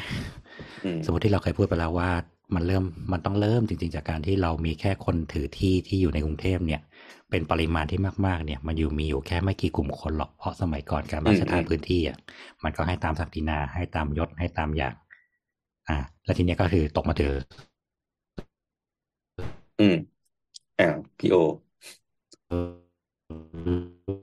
พี่โอจะเน็ตไม่ค่อยดีนะครับเพราะว่ารุ่นหลานก็กระจายออกไป มันจะมีน้อยๆแหละที่มันจะเป็นพื้นที่นาที่อะไรที่แบบมาถึงครับเชียงใหม่เน็ตเวียเน็ตคุยครับ อ่า มันจะมีแบบโอ้ยเฮีย สู้อะครับคราวนี้คราวนี้เราเติมนิดหนึ่งเอ่อจริง ๆ ในช่วงก่อนที่มีผังเมืองในในปีสองห้าสามสามเนี่ยนะเออ เราจำจำไม่ได้แล้วไปอ่านจากไหน คือจริงๆอะเมืองมันค่อนข้างกระจัดกระจายประมาณหนึ่ง เพราะว่าหนึ่งคือเราไม่ได้มีดิเรกชันของการพัฒนาเมืองเนาะหมายถึงว่าเราไม่ได้ผ่านการกำหนดว่าพื้นที่ตรงไหนมันจะต้องเป็นยังไง อืม ดังนั้นในช่วงแรกๆอะ การเว้นคืนหรือการตัดที่ดินมากมายเต็มไปหมดเนี่ยมันมันคือการที่รัฐอะ ไปขอพื้นที่ถนนส่วนบุคคลมาทำเป็นถนนหลักคิดออกไหมมันคือเหมือนว่านายทุนอาจจะไปตั้งหมู่บ้านจัดสรรอยู่ที่หนึ่งอะแล้วรัฐบอกว่ากูตัดถนนถึงละ กูขอใช้ถนนมึงเป็นถนนสาธารณะ ก็คือเวรคืนปะอาจจะเวนคืนหรือเออ ก็คือเวนคืนแต่ว่าจะเสียเงินหรือไม่เสียเงินเรื่องหนึ่งนะอันนี้อธิบายก่อนเอาเช่นเช่นเช่นมีหมู่บ้านหนึ่งแล้วก็เอ้ยขอเจาะท้ายหมู่บ้านให้มันทะลุหน่อยแล้วก็เดี๋ยวเราจะแลกกับการให้สาธารณูปโภค อะขอโทษด้วยอะไรประมาณนั้นอะเออ เราจะบอกว่าสมมติว่ามันมีคนกลุ่มหนึ่งที่อยู่ๆเขาตั้งนิคมอุตสาหกรรมขึ้นมาโดยเอกชนอืมปึ้งตรงนี้ทั้งหมดสามร้อยไร่ สมมตินะ เพราะฉะนั้นถามว่ารัฐจะต้องเสิร์ฟถนนไฟฟ้าประปาอะไรพวกนี้ให้เขาไหม เพราะเขาเป็นคนจ่ายเงินเหมือนที่เราพูดเมื่อกี้เออหลังจากนั้นผมต้องการขยายพื้นที่ตรงนี้เพิ่มหนึ่งสองสามสี่เพราะฉะนั้นตรงนี้รัฐมองเห็นแล้วว่ามันเป็นศักยภาพที่จะต้องลงทุนได้ เขาก็จะ provide สิ่งอื่นๆรอบๆเองคนก็จะเริ่มมาอยู่เอง พอคนเริ่มมาอยู่อะถามว่ารัฐไม่ต้องทำเหรอรัฐก็ต้องทำแล้วถามว่าคนที่ได้ประโยชน์ตรงนั้นก็คือเจ้าของพื้นที่นี่ออกไหมอืมเพราะฉะนั้นถามว่ารัฐเป็นคนเสิร์ฟเจ้าของพื้นที่ หรือเจ้าของพื้นที่เป็นคนดึงรัฐให้มาทำในเมืองไทยหลายที่มันขยายสเกลแบบนี้ เช่น ถามว่าจุดศูนย์กลางของแบบสุขุมวิทตอนเนี้ย รัฐเป็นคนกำหนดแล้วว่า เราจะมีศูนย์กลางกรุงเทพอยู่ที่สุขุมวิทเราจะเป็นย่านธุรกิจตรงนั้น เปล่า ก็บังเอิญมันมีตึกที่ต่างชาติมาอยู่เยอะ ตึกที่ออฟฟิศมาอยู่รวมกันเยอะแล้วมันก็เลยเกิดกลายเป็นว่าทุกคนมาทำงานที่นี่ แล้วทุกคนจะมาทำงานที่นี่ได้ยังไงขับรถกันมาถนนมีอยู่แค่สองเลนสองเลนไปกลับอืมไม่ได้ เพราะฉะนั้นรัฐจะต้องมาขยายพื้นที่ว่าตรงนี้จะต้องทำให้พื้นที่อยู่อาศัยหนาแน่นให้สูงขึ้นให้ได้ เพื่อจะได้ขึ้นดึงคอนโดขึ้น เพื่อคนจะได้ไม่ต้องเดินทางเข้ามาณพื้นที่ใจกลางมากขึ้น คนจะได้อยู่เลยลดการปัญหาการใช้รถลง เราจะต้องเว้นคืนที่ดินเพื่อขยายที่ดินขยายช่องถนนเพิ่ม เราจะต้องทำพื้นที่เพื่อรองรับการขยายรถไฟฟ้าสมมติขยายห้าง เพราะคนแม่งกินที่ไหนอะคนอยู่ๆเข้ามาพื้นที่มาอีกสักเจ็ดหมื่นคนอย่างเงี้ยในพื้นที่หนึ่งไร่สมมติพอมันมีตึกตรงนั้นเพื่อสร้างตรงนี้มากขึ้น ถามว่าทั้งหมดนี้คือแผนที่รัฐเป็นคนวางเหรอไม่ แต่รัฐต้องเสิร์ฟไหมใช่ เพราะถ้ารัฐไม่เสิร์ฟมึงด่ากันแล้วนะอืมไอ้เหี้ยกูกินข้าวไม่ได้ดูคนแม่งตอนเที่ยงลงมากันแบบสามสี่ร้อยคนอะฮ่า กูจะกินข้าวยังไงเนี่ย ไม่ได้ ไม่ได้ละปริมาณคนตอนนี้ไปไหน เลิกงานไปไหน ไม่รู้รถเข้ามาเสร็จหกโมงออกออกไม่ได้ เพราะถนนมีอยู่แค่นี้ นี่คือสิ่งที่เกิดขึ้นในปัจจุบัน ถามว่าเมืองต้องเสิร์ฟในทุนไหม เราว่ามันครึ่งครึ่งมันมีแหละมันมีเกรย์แอเรียอยู่แหละที่ว่ายอมจ่ายเพื่อเปิดอนาคตให้ทำเฮ้ยเรามั่นใจเรากล้าพูดว่า ถึงฟ้องก็เหอะ เรามั่นใจว่ามันมีสิ่งว่าอยู่ จะบอแล้กวว่าเมืองไม่ได้เอื้อในทุนหรอกครับ แต่ว่ามันมีคนรู้ก่อนว่าตรงไหนจะเจริญ ก็กูเป็นคนเขียนสองคือมันมีคนที่รู้ยิ่งกว่านั้นอีก พูดได้ไหมล่ะ ป้าพูดได้ไหมล่ะคะอืมป้าอย่าพูพูดดเลยบ้าครับ เดี๋ยวป้าจะอยู่ไม่ได้ครับ ป้า นี่ไง เราถึงบอกว่าจริง ๆ มันมันซ้อนทับ มันมิติมันค่อนข้างลึกกว่านั้นอีก มันไม่ใช่แค่ในทุน แต่มันเป็นกลุ่มชนชั้นทางสังคมบางกลุ่มที่เขาอยู่ได้ เพราะเขาอยู่มาก่อน เขาอยู่มาแล้ว และเขาแค่เหมือนแค่ provide เขาแค่อะ ฉันแบ่งขายตรงนี้ไป ตรงนี้เป็นกลายเป็นเอกชนร่วมหลาย ๆ ที่รวมกัน โอเค ฉันขายตรงนี้ต่ออืมต่อพี่โอกำลังเซ็นเซอร์ตัวเองอยู่นะครับ ตอนนี้ไม่ใช่อินเทอร์เน็ตมีปัญหาเลยนะครับเพื่อโดนโดโอ้นโดนแบนแล้วโดนแบนโดนแบนโดนขึ้นขึ้นขึ้นมันเลยเหมือนกลายเป็นว่าพื้นที่ตรงเนี้ยมันช่วงนี้เชียงใหม่อินเทอร์เน็ตเฮี้ยมากครับเฮี้ยมากแบบเฮี้ยมากเออเออเนี่ยครับผมควรผมควรฟ้องฝั่งเมืองไหมครับ เนี่ย เออนั่นแหละเราก็เลยรู้สึกว่ามันบังเอิญว่าเพราะเพ ราะเมืองเราถูกสร้างมาด้วยกลุ่มนายทุน กรุงเทพถูกสร้างมาด้วยนายทุน มันเลยถูกบ้านเราจิตจิตสาธารณะในการของเรียกว่าเป็นแบบประชาชนมีส่วนร่วมในการพัฒนาเมืองอะเราไม่มีสิ่งนี้มาตั้งแต่เริ่มต้นเว้ยมันไม่เหมือนเมืองนอกที่แบบเราพัฒนาเมืองจากการที่ประชาชนร่วมกันโหวตว่า เราอยากได้มีนะประจำหมู่บ้านประชาชนต้องอยู่ตรงนี้ ตรงนี้คือวัดหลวง ตรงนี้คือสถานีราชการ ตรงนี้คือกรมทหาร มันมียอมเหล่านี้ที่พวกมึงต้องอยู่กัน มีตลาดตรงกลาง อยู่ๆวันดีคืนดีตลาดตรงกลางเจริญเติบโตขึ้นมา อีคนอยู่รอบๆนอกก็ต้องขี่คอกันอยู่ เพราะมันขยับไม่ได้ อยากได้พื้นที่สาธารณะเอาตรงไหนล่ะไม่มีใครยอมถอยให้ ไปเล่นกันที่ป่าช้าวัดสิ นี่ไงลำบากป่าช้าวัดดอนอีกกูต้องมาปรับเป็นพื้นที่สาธารณะให้พวกมึงอีกเนี่ยอ่าเพราะมันไปไหนไม่ได้แล้ว แล้วเขาก็บอกว่ามาสิมาใช้มามะถามว่าปัจจุบันคนใช้ไหมใช้ เห็นปะอืมความ เป็นพื้นที่ลึกลับทางสังคมเมื่อก่อนที่แบบไปเยี่ยพื้นที่ผีดุมาก ก็กลายเป็นจุดแบบไทเก๊กตอนเช้า วิ่งออกกำลังกายตอนกลางคืนทั้งๆที่ลุงเขาก็ยังนอนอยู่อย่างเงี้ยอืมอืมอืมมันกลายเป็นพื้นที่ที่โรแมนติกขึ้นอะไรเงี้ยนี่คือสิ่งที่เราพยายามพยายามในการพัฒนาตามสิ่งนี้เฉยๆเออ ถามว่าหน่วยงานรัฐช่วยเราไหม ถ้าช่วยก็อาจจะมูฟอะไรหลายๆอย่างออกไปแล้วล่ะ แต่เขาไม่ช่วยไง หรือสอง แต่ที่ดามาพูดว่าเรื่องพื้นที่ทหารทำไม ต้องแบบอยู่เหนือกฎหมายอาคารทำไมจะต้องปกปิดทำไมโอเค มันมีเรื่องของกฎความมั่นคงอยู่แล้ว ซึ่งนี่เราคิดว่าเรารู้กันอยู่แล้วว่า ถ้าคุณรู้ค่ายทหารกันอยู่แล้วเป็นที่แบบ ทุกคนรู้ได้ต่อไปสมมติว่าเกิดเหตุฉุกเฉินขึ้นมา สิ่งนี้ก็จะถูกยึดง่าย ๆอยู่แล้วเนี่ยแต่คือทำไมคุณไม่ออกแบบหรือการเจรจาจากรัฐบาลเพื่อ โอเคสมมติคุณอยู่ร้อยไร่ คุณพอแชร์ห้าสิบไร่ให้เราใช้เป็นแบบ public space ได้ไหมอืมซึ่งยังเป็นของคุณอยู่นะ อะไรจะเงี้บยอกว่าจะบอกว่าสิ่งที่ที่ตลกอันหนึ่งก็คือ ไอ้สุดการบัญชาการของประเทศไทยอะนะทั้งหมดเนี่ยมันกระจุกตัวอยู่ในพื้นที่กรุงเทพและภาคกลางประมาณหนึ่งนะถูกไหมซึ่งซึ่งจริง ๆ แล้วมันว่าประในมาณหนึ่งละมันมันมันต้องอยู่ภาคกลางอยู่แล้วล่ะเพราะว่าเราขยายจากจุดศูนย์กลางไงคือคืออย่างนี้พี่ คือคือในในไอคิไอเดียหนึ่งของการออกแบบผังเมือง คืออย่างที่บอกว่าการออกแบบผังเมืองเนี่ยมัน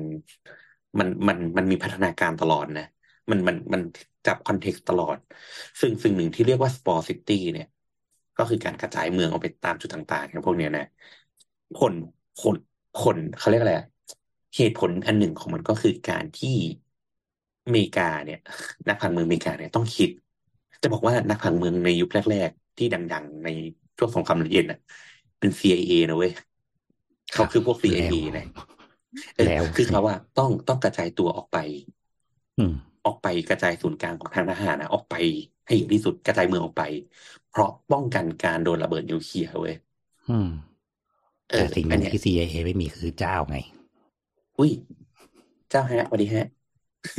อ่าต่อต่ออันนี้ อันนี้ อันนี้อธิบายเพิ่มเติมเฉยเข้าใจไง เพราะฉะนั้นจริงๆมันต้องเป็นพื้นฐานอยู่แล้วแหละว่ามันต้องกระจายหัวอยู่แล้วอะมันต้องเป็นไฮดราอยู่แล้วอะอืมเออก็มันเป็นวอลแฟร์อย่างหนึ่งที่ไม่ต้องแค่นู่นหรอกส่วนเวียดกงมันก็ทำมันก็มีส่วนประชาการอยู่ที่จุดของประเทศอยู่แล้วล่ะ แล้วว่าที่มัน make sense แต่ว่าที่มัน make sense เนี่ยบ้านเราคือ สิ่งนี้ที่เราพูดไปเมื่อกี้สองคือเพิ่งอยู่ได้ไม่ได้ว่าอยู่ได้ แต่หลาย ๆ ที่มันไม่เป็นพื้นที่ที่ก่อให้เกิดประโยชน์ในทางเมือง คุณสามารถทำให้แบบคุณเป็นมิตรกับประชาชนกว่านี้ได้ ในสมัยยุคชาติชัยชาติชัยเคยทำทหารสนามรบเป็นสนามการค้า เคยทำค่ายทหารเป็นจุดที่มันพักผ่อนหย่อนใจได้มากกว่านี้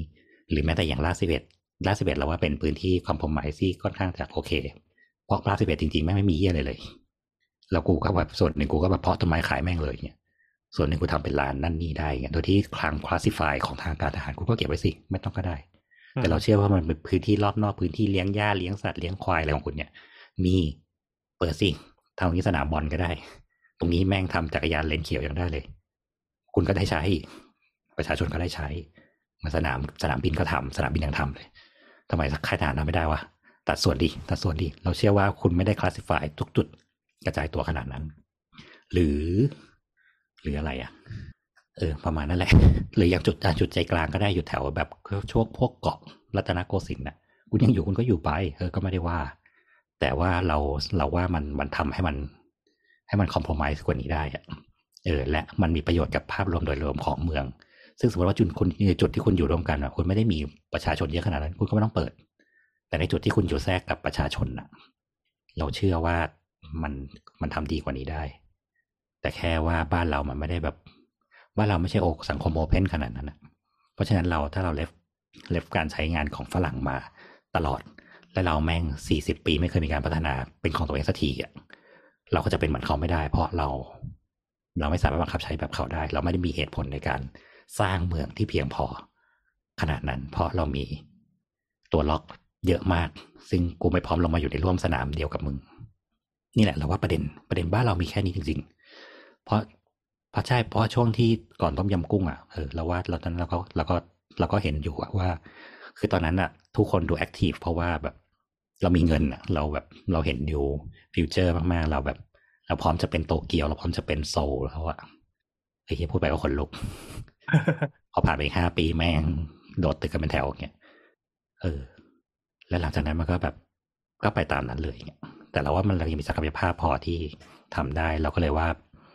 เรามีผังเมืองแล้ว ตอนเนี้ยเราเราเริ่มถูกต้องแล้วล่ะ มันต้องใช้เวลาสักห้าสิบปีก็ได้ ถ้าน้ำไม่ท่วมซะก่อนนะเออแล้วเรากำหนดแผนการไปเรื่อยๆของเราอะว่าเราจะมีตรงนี้ ซึ่งเราสามารถเราว่าเราว่าทำได้เราว่าทำได้จริงๆนะตอนนี้เรามีพัฒนาเมืองตามรถไฟฟ้าแล้วด้วยซ้ำอะมึงเอาแก๊สรถไฟฟ้าก็ได้ ง่ายสุดแล้วนะตอนเนี้ยไม่ใช่ถนนแล้วนะเป็นแก๊สรถไฟฟ้าแล้วนะ และผังเมืองตามตามการพัฒนาเมืองได้ ไม่จำเป็นต้องนำก่อนก็ได้ เราเราอยู่ในเราอยู่ในผังเมืองเพื่อตบเมืองให้สมูทขึ้นได้ เราไม่จำเป็นจะต้องแบบเป็นผังเมืองเพื่อขีดให้คนสร้างตามได้ เพราะเราไม่ได้เป็นคนสร้าง รัฐบาลไม่ได้เป็นคนสร้างเมือง เอกชนเป็นคนสร้างเมือง เพราะฉะนั้นทำใจเถอะ เราต้องเอื้อเอกชนอยู่แล้ว ปกติ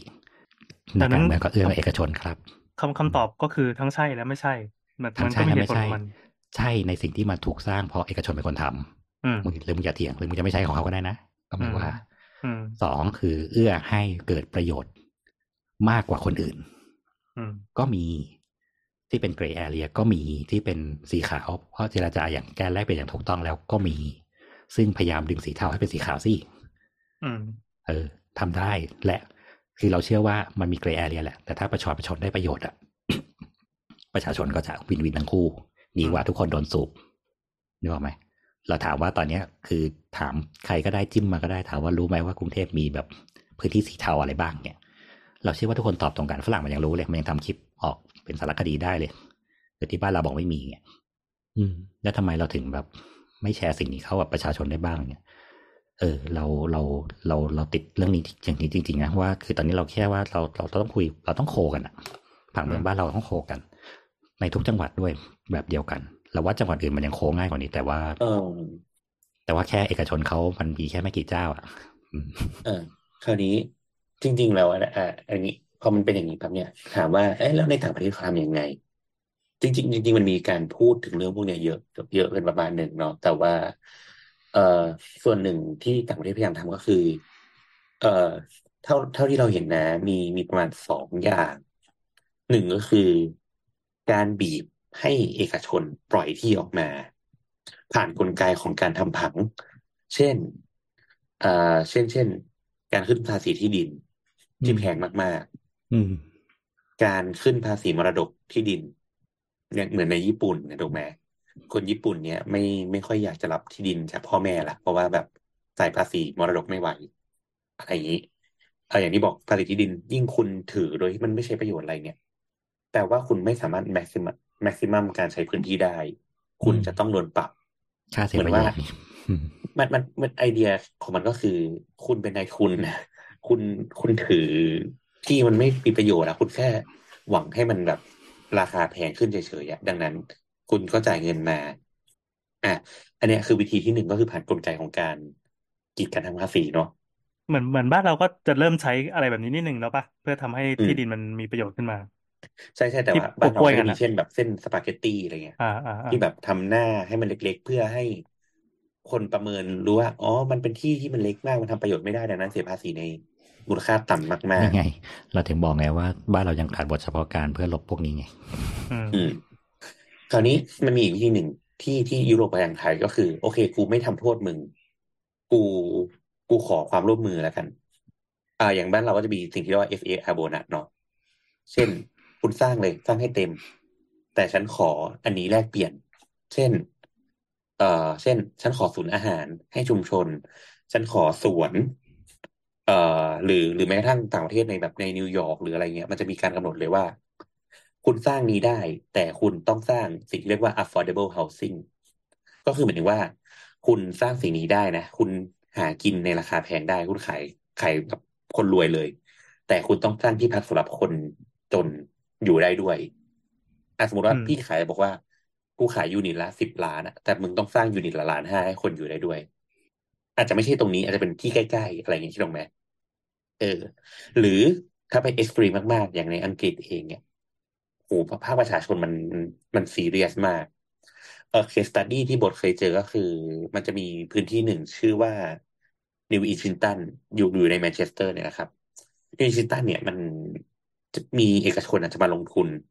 สร้างมันเหมือนหอพักอะนะ เพื่อปล่อยให้นักศึกษาเช่าเนาะอืมภาคประชาสังคมอะ บอกว่าไม่ให้สร้าง ถ้าคุณจะสร้างอะ กูขอที่ครึ่งหนึ่งเป็นสวน ถ้าเกิดว่ามึงไม่ให้ที่ครึ่งหนึ่งเป็นสวนกูไม่ให้มึงสร้าง อืม มันก็จะเป็นอีกวิธีหนึ่งที่แบบสู้กันอะมันมันมันมันเลยออกไปหลายอย่างอะคือ คืออย่างในในอังกฤษหรือมันในประเทศตะวันตกเนี่ย เขาเรียกว่า ภาคประชาสังคมมันเข้มแข็งมากๆ public hearing มันมันจริงจังมาก ๆ ดังนั้นน่ะเออจริงๆจริงๆมันจะเป็นเรื่องของการกระบวนการขออนุญาตก่อสร้างหรืออะไรมากมายด้วยนะคือวิธีการมันจะไม่เหมือนกับที่ประเทศไทยเนาะอันนี้ต้องแยกกันก่อน เออ อะไรพวกนี้ ดังนั้น ดังนั้นก็ เนี่ยเท่าเท่าที่เจอในโมเดลในยุโรปอะจะประมาณประมาณนี้แบบสองสามข้ออะไรพวกเนี้ยที่ที่เขาทำกัน ไม่รู้ว่าพี่โอมีโมเดลอื่นๆที่ที่รู้ว่าก็เมื่อเขากี้จัดก็พูกาดรไปยังแล้ไงว หรือเปล่าอ่า ซึ่งอย่างเงี้ยถามว่ามาบ้านเราปั๊บเนี่ยเฮ้ยบังเอิญเรามีที่ตรงนี้พอดีอะแต่กูจะสร้างบ้านอะแล้วอยู่รัฐก็บอกว่าครึ่งหนึ่งมึงต้องทำเป็นสวนสาธารณะให้กูอะไม่งั้นไม่ให้กูสร้างอะกูทำผิดแล้ววะนี่ก็ไม่เท่าเทียมกันแดะไม่ไม่คือมันไม่ใช่บ้านมันจะต้องเป็นเข้าใจไงอาเข้าคารใจสาไงธารณะเนี่ยออเข้าใจไงออบอกถึงถามว่าถ้าสิ่งเนี้ยมาเกิดขึ้นที่บ้านเราอะคำถามนี้จะเกิดขึ้นไหมแล้วผมเป็นนายทุนเนี่ยผมนายทุนแค่หลักสองสามล้านเองอะผมมีแล้วผมมีสิบไร่ก็จริงอะแล้วพอผมต้องนุ่นด้วยอะผมอะไรเงี้ย บ้านผมอยู่ตั้งแต่โคตรเงาสักการะเลยนะเนี่ยผมต้องรื้อเหรอเนี่ยเนี่ยคือบอกแล้วไงว่าบ้านเราอะความที่แบบเรามีจิตสาธารณะน้อย เราไม่มีความแบบสิ่งนี้ไง ถ้าเราถูกบังคับใช้ปุ๊บเราจะต้องแบบบังเอิญว่าให้คุมคนที่มันจะต้องโดนบังคับใช้อะมาเป็นกลุ่มคนที่สามารถสั่งให้หยุดได้ไงว่าอย่าบังคับกูเนี่ยอืม อืมถามว่าคนที่จะมาถือได้ขนาดนั้นนะโดยที่อยู่เฉยๆได้อะมันจะมีสักกี่คุมกันเชียว อืม ใช่แต่สิ่งที่บทพูดมาถูกว่าสิ่งนี้บ้านเราควรทำได้แล้ว ซึ่งมันควรออกเป็นหนังสือเฉพาะการอย่างที่เราเคยพูดตั้งแต่ต้นไปจนถึงตอนนี้ว่า มึงออกในแง่ผังเมืองก็ได้ มึงออกในแง่กฎหมายอาคารก็ได้ มึงออกในแง่ของการบังคับใช้ภาษีก็ได้ ซึ่งนี่ไง หน่วยงานรัฐที่มึงเข้ามาทำตรงนี้ได้ เยอะแยะเลย อย่างที่เราบอกตอนแรกว่าสร้างจุดจูงใจในการที่พื้นที่ตรงนี้ราคาถูก มาอยู่ตรงนี้ลดเป็นภาษีได้ กี่ปีกี่ปี หรือมีรีฟันคืนยังไงก็ได้ เพราะคุณอยู่ในพื้นที่ที่เราต้องการกำหนดให้เป็นเขตเมืองใหม่เขตเศรษฐกิจใหม่ นี่คุณทำได้โดยที่คุณไม่ต้องแบบฟอร์สใครเลยนะ เดี๋ยวเอกชนจะมาจเอริงงๆจริงๆอะครับ ในในประเทศไทยเนี่ยอย่างอย่างอย่างอย่างตัว EEC อะนะสมมตินะโครงการ EEC เนี่ยมันก็มีนะ เช่น ให้ต่างประเทศมาลงทุนอ่าสร้างนิคมอุตสาหกรรมใหม่โดยที่รัฐบาลจะแบบไม่คิดค่าหนี้แบบนี่ไงปลดล็อกภาษีใช่เอ่อ ลดภาษีนู่นนี่นั่นอะไรเงี้ยเพื่อเพื่อใช่สร้างงานอะไรเงี้ยนี่รับคือวิธีแบบเดียวกันแต่แค่เราลดสเกลลงไงเราไม่ได้ต้องการเพื่อสร้างแบบนิคมอุตสาหกรรมใหญ่ขนาดนั้นไงแต่แค่ว่าในระดับของการวางผังเมืองอะเราสามารถทำสิ่งเหล่านี้ได้ว่าเป็นจุดจุดจุดเมืองใหม่อะไรเงี้ยสองคือการทำพื้นที่อยู่อาศัยเป็นระบบบ้านอะไรอย่างเงี้ยครับมันก็มีกฎหมายบ้านจัดสรรที่อาจจะมากกว่านี้ ในการที่ต้องมีพื้นที่ส่วนกลางเพื่อเผื่อแผ่คนในชุมชนและต้องเผื่อแผ่ตัวอื่นด้วย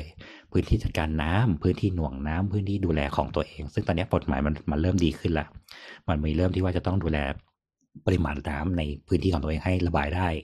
ไม่ใช่ว่าต้องแบบโยนไปใส่พื้นที่ข้างเคียงหรือมีพื้นที่รับน้ำอะไรเงี้ยเออมันเริ่มดีขึ้น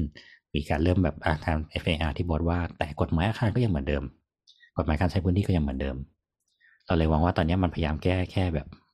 สุดอะก็เนี่ยไงไปแก้เรื่องรถติดสิไปแก้เรื่องมีรถไฟฟ้าเพิ่มสิมันจะได้แบบอยู่ได้สบายขึ้นนั่นนี่แต่ไม่อะพื้น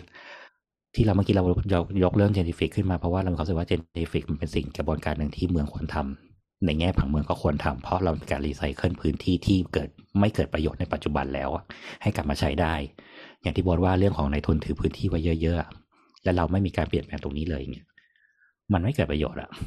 เออมันไม่มีการบังคับให้เกิดประโยชน์อะ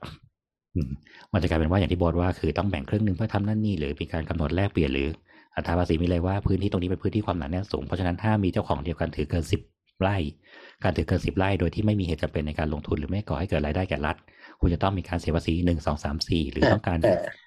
แต่พวกเนี่ยครับ มันมันมันเป็นเขาเรียกว่ามันยุทธศาสตร์ใหญ่ของเมืองเนาะแบบเขาเรียกว่า คือเหมือนว่าตัวแม้กระทั่งตัวรัฐเองอะเขาก็ต้องต้องมียุทธศาสตร์ของเขาเนาะเช่นนี่ไงอะอย่างอย่างทุกทุกวันเนี่ยเขาจะเรียกว่า อย่างอย่างในยุโรปมันมันจะมีสิ่งที่เรียกว่าเมืองเมืองที่เท่าเทียมอะเมืองแห่งความเออเท่าเทียมอะไรเงี้ยทุกคนนั่นแหละมีโอกาสเนี่ยดังนั้นมันมันก็จะนำไปสู่การเปลี่ยนไปสู่การเป็นตีไหมที่เราไหมว่าจะต้องทำสิ่งเนี้ยเพื่อเพื่อปลดล็อกหนึ่งสองสามสี่อะไรเงี้ยแต่ซึ่งจริงๆอะพี่โอพูดถึงคณะกรรมการซอฟต์พาวเวอร์เนี่ยจริง ๆ มันต้องมีคณะกรรมการอย่างนี้จริงๆนะก็ฉันถึงพูดเป็นภาพใหญ่ตั้งแต่ห้านาทีแรกแล้วไงแล้วว่าสิ่งที่เราควรมีคืออะไร และสิ่งที่มีไม่ใช่แค่ผังเมืองคนเดียวที่ต้องทำ เออสิ่งที่บอยพูดมาทั้งหมดอะถูก มันต้องมีสิ่งพวกนี้เกิดขึ้น แต่คนที่ทำสิ่งนี้ได้คือรัฐบาล นายก ควรตั้งกรรมการเหล่านี้ ไม่ใช่ว่าให้ผังเมือง defend คนเดียว แล้วก็ก็กูกูลากเขตแล้วสิ่งที่มันควรเกิดมันเป็นอย่างนี้ แต่ละรัฐไม่ support มันเกิดขึ้นไม่ได้แล้วสุดท้ายก็เห็นไหมมึงเอื้อเพราะว่าสุดท้ายคนที่จะมาใช้พื้นที่เหล่านี้ได้เกิดประโยชน์ที่สุดก็คือเอกชนเพราะกูเป็นคนมาลงทุนเอง แล้วพอผ่านไปเป็นผังเมืองรอบหน้าก็นี่ไงเห็นไหมล่ะกูพูดแล้วเห็นว่ากูพูดผิดที่ไหน มันทำสีแดงนี่เพื่อให้บริษัทหนึ่งสองสามสี่นี่มาอยู่เว้ทั้งที่ไม่ใช่ก็ถนนนี้กูเป็นคนออกเงินการสร้าง กูเป็นคนลากไฟเฟนใหม่ตรงนี้เพื่อ ใช้กิจการส่วนตัว เพราะไม่มีใครซื้อสิบปีผ่านไปที่ตรงนี้เป็นที่รกร้างอยู่เพราะไม่มีคนซื้อไม่มีคนใช้ สุดท้ายกูมาสร้างงานใหม่กูสร้างนู่นนี่นั่นใหม่ เห็นไหมล่ะผังเมืองพื้นนี้แม่งรับเงินนี้พวกนี้มา นี่ไง เพราะมันไม่มีการใช้พื้นที่ไม่มีการแบบเปิดเจตจำนงตั้งแต่แรกของรัฐเพราะฉะนั้นสิ่งแรกที่เรา คุยเรื่องนี้ว่าดราม่าจริงๆไม่ควรเกิดที่ผังเมืองไม่ควรเกิดที่ประชาชน ไม่ควรเกิดที่คนตั้งคำถาม ควรเกิดที่รัฐบาลว่ามึงปล่อยมาอย่างนี้ได้ยังไงตั้งสามสิบสี่สิบปี โดยที่มึงยังไม่มีแผนด้วยซ้ำว่ามึงจะทำอะไรกับชีวิตตรงนี้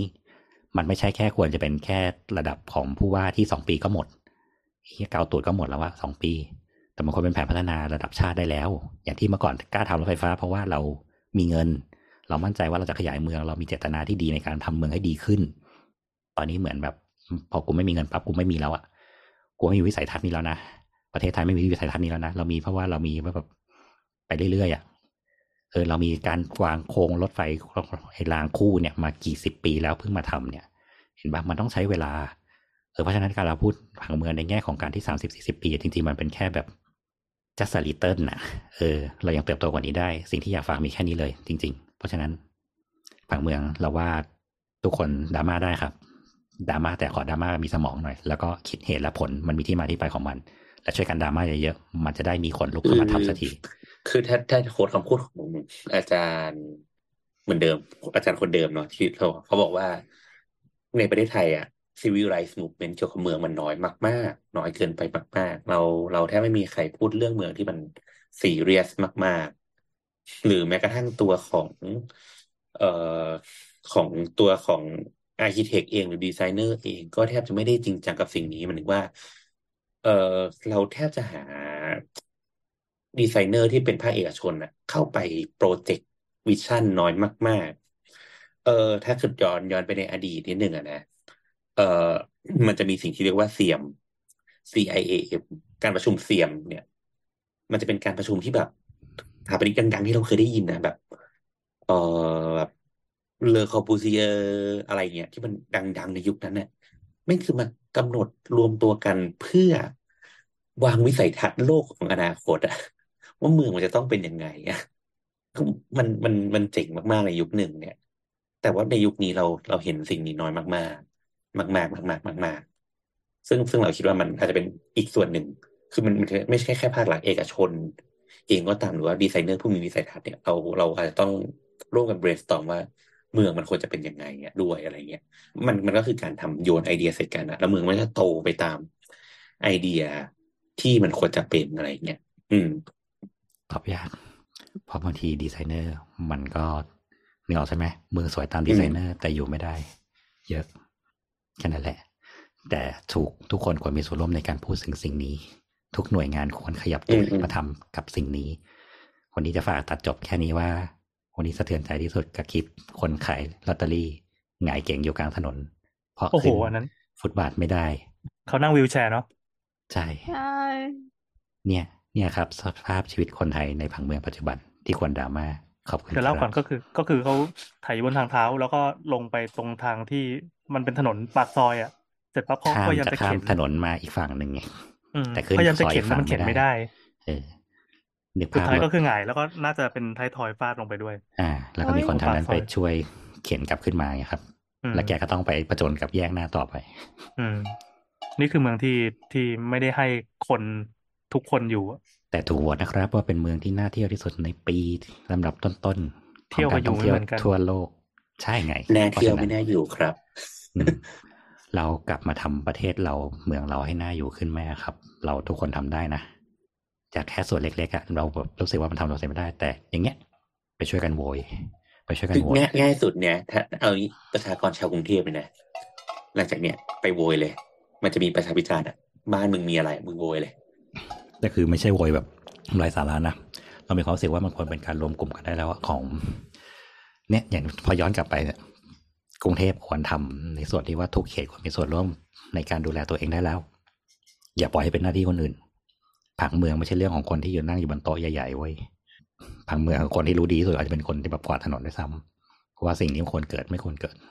ไม่ต้องรู้ดีก็ได้ เพียงแต่ว่ารู้สึกว่าตัวเองเสียผลประโยชน์อะก็เอาไปปกป้องผลประโยชน์ของตัวเองได้ประมาณนั่นแหละเพราะไม่งั้อืนมเราก็จะถูกบางคนให้ฟอร์สในการใช้ชีวิตแบบเนี้ยว่า สุดท้ายคุณจะถูกเลี้ยงฟีดดิ้งอยู่ในตึกคอนโดที่คุณโดนดอกเบี้ยทับคอหักตายแล้วคุณขยับไปไหนไม่ได้ คุณก็ต้องไปเป็นไก่อ้วนๆร้อยเขามาแดกตับมึงอะแต่แต่จริงๆอะเอาเอาอันนี้ก่อนจบนะ ถ้าเราเป็นนายทุนเราน่าจะโมโหรอบนี้มากเลยนะ เหมือนเสียแผนน่ะไม่หรอกเลยเขาเสียว่านายทุนไม่ได้ไม่ได้มีประโยชน์ไม่ได้แต่ว่า ไม่ได้เสียประโยชน์อะไรสิ่งนี้ เพราะว่าเขาตัวใหญ่เกินพอแล้ว ใช่ใช่ใช่ใช่ช้างที่แม้ที่โดนไม้เสียบลูกชิ้นจิ้มอะพวกโคอคันย่างคัมากนก็อะรู้สึกว่าแบบอะกูสละนิ้วเท้าให้มึงก็ได้ เพราะว่ากูกำลังจะซื้อแผ่นหูใหม่มาใหญ่กว่าเดิมอีกเนี่ยอืมแต่กูกำลังล้อมมึงรอบนอกอยู่ด้วย เดี๋ยวรอกูประกาศพังก่อนว่าเดี๋ยวกูจะตัดถนนที่ไหน เดี๋ยวก็กูจะเวนคืนที่ไหน แล้วก็จะประกาศรถไฟฟ้าใหม่ที่ไหนเดี๋ยวมึงก็ต้องแห่ไป และนั่นแหละ ชดเชยกับตรงที่มึงกูไม่ต้องรอประกาศ กูเป็นคนทำให้เขาประกาศเองเราเรารู้แล้วเรื่องเรื่องอันอันนี้พี่โอจบยังพอดีคิดคิดถึงเคสอันนี้ออก มีคนบอกว่า นี่คือจบไม่ลงเหรอไม่ไม่ไม่ไม่พอพอดีคิดคิดเคสนี้ออกถูกถูกขัดทำไมจรถมูกไฟแล้ฟ้าวสายสีม่วงอะถึงอ่าสีม่วง ถึงเริ่มสร้างแล้วก็เสร็จเร็วกว่ารถไฟฟ้าสายอื่นที่มีประชากรหนาแน่นกว่า อืม มีคนตั้งสมมติฐานทิ้งไว้ แล้วมันก็ไปชนกับการเปิดห้างอะไรสักอย่างเมื่อหลายปีก่อน นั่นแหละครับ ฝากไปให้คริสแล้วว่าทุกคนไม่ต้องคิดอะทุกคนรู้อยู่แล้วเดี๋ยวบอกถ้าจะบอกไปก็คือสาวๆเราเคยคุยกันแวบๆผ่านมาสักเรื่องหนึ่งอะเรื่องนี้ซึ่งถ้าจะพูดเคสนี้นะมันมีย้อนไปไกลกว่านั้นอีก มีทางด่วนเส้นหนึ่งที่อยู่ๆก็ตัดผ่านทุ่งโล่งที่ไม่ค่อยมีใครถืออยู่ทักเท่าไหร่ ตัดผ่านถนนหลาย ๆ ที่ ซึ่งปัจจุบันกลายเป็นพื้นที่ที่มีคนอยู่หนาแน่นสูง มีคอนโดสูงรถติดทุกวัน แต่ก่อนหน้านั้นอะ มีเจ้าของที่ได้ประโยชน์จากถนนเส้นเนี้ยอยู่ไม่เยอะไม่เยอะเท่าไหร่ แต่ได้ไปเยอะมาก จากที่อยู่ๆก็มีโครงการทางด่วนตัดผ่านทั้งเส้นยาวๆเลยเอาแค่นี้แหละ ทุกคนก็ผ่านทุกวันแหละ ไปเดากันนะครับ หรือไม่ก็ลองดีเอ็มมาพร้อมกับโดเนเคทยมามีก็คได้ดีความใหญ่โตด้วยไงโอ้ยโอ้ยนั่โอ้นยแหละนั่นแหละครับไปดีกว่า ครับและนี่คือเสาร์เสาร์นะครับ EP สามร้อยห้าก็ขอบคุณน้ำนะครับ ที่เป็นวิทยากรหลักของ EP นี้เอเนี่ย ถ้าเราไม่มี ถ้าเราไม่มีที่ว่างเราก็จะไม่มีกรอบของการพูดเห็นไหมเพราะฉะนั้นน้ำเป็นที่ว่างที่ดีในการพูดครั้งนี้ครับเห็นเพมันราะน่าว่าหาไม่วงั้นทุกคนจะแย่งกันพูดโอเคเออแย่งกันจริงแย่งกันจริง อะโอเคครับสำหรับ EP นี้ก็เพียงเท่านี้นะครับ มีใครอยากอ่าคุยอะไรกับเราก็ Twitter แอดเสาเสานะ หรือไม่ก็สามโคกเรดิโอเอ่อเพจใน Facebook ละกัน ไม่ต้องผ่าทัวร์มานะ ไม่ว่างเอออืมเอาทัวร์มาก็ได้แต่เราก็จะไม่ว่างตอบเท่าไหร่อืมโอเคสำหรับวันนี้สวัสดีจ้ะจ้าสวัสดีจ้า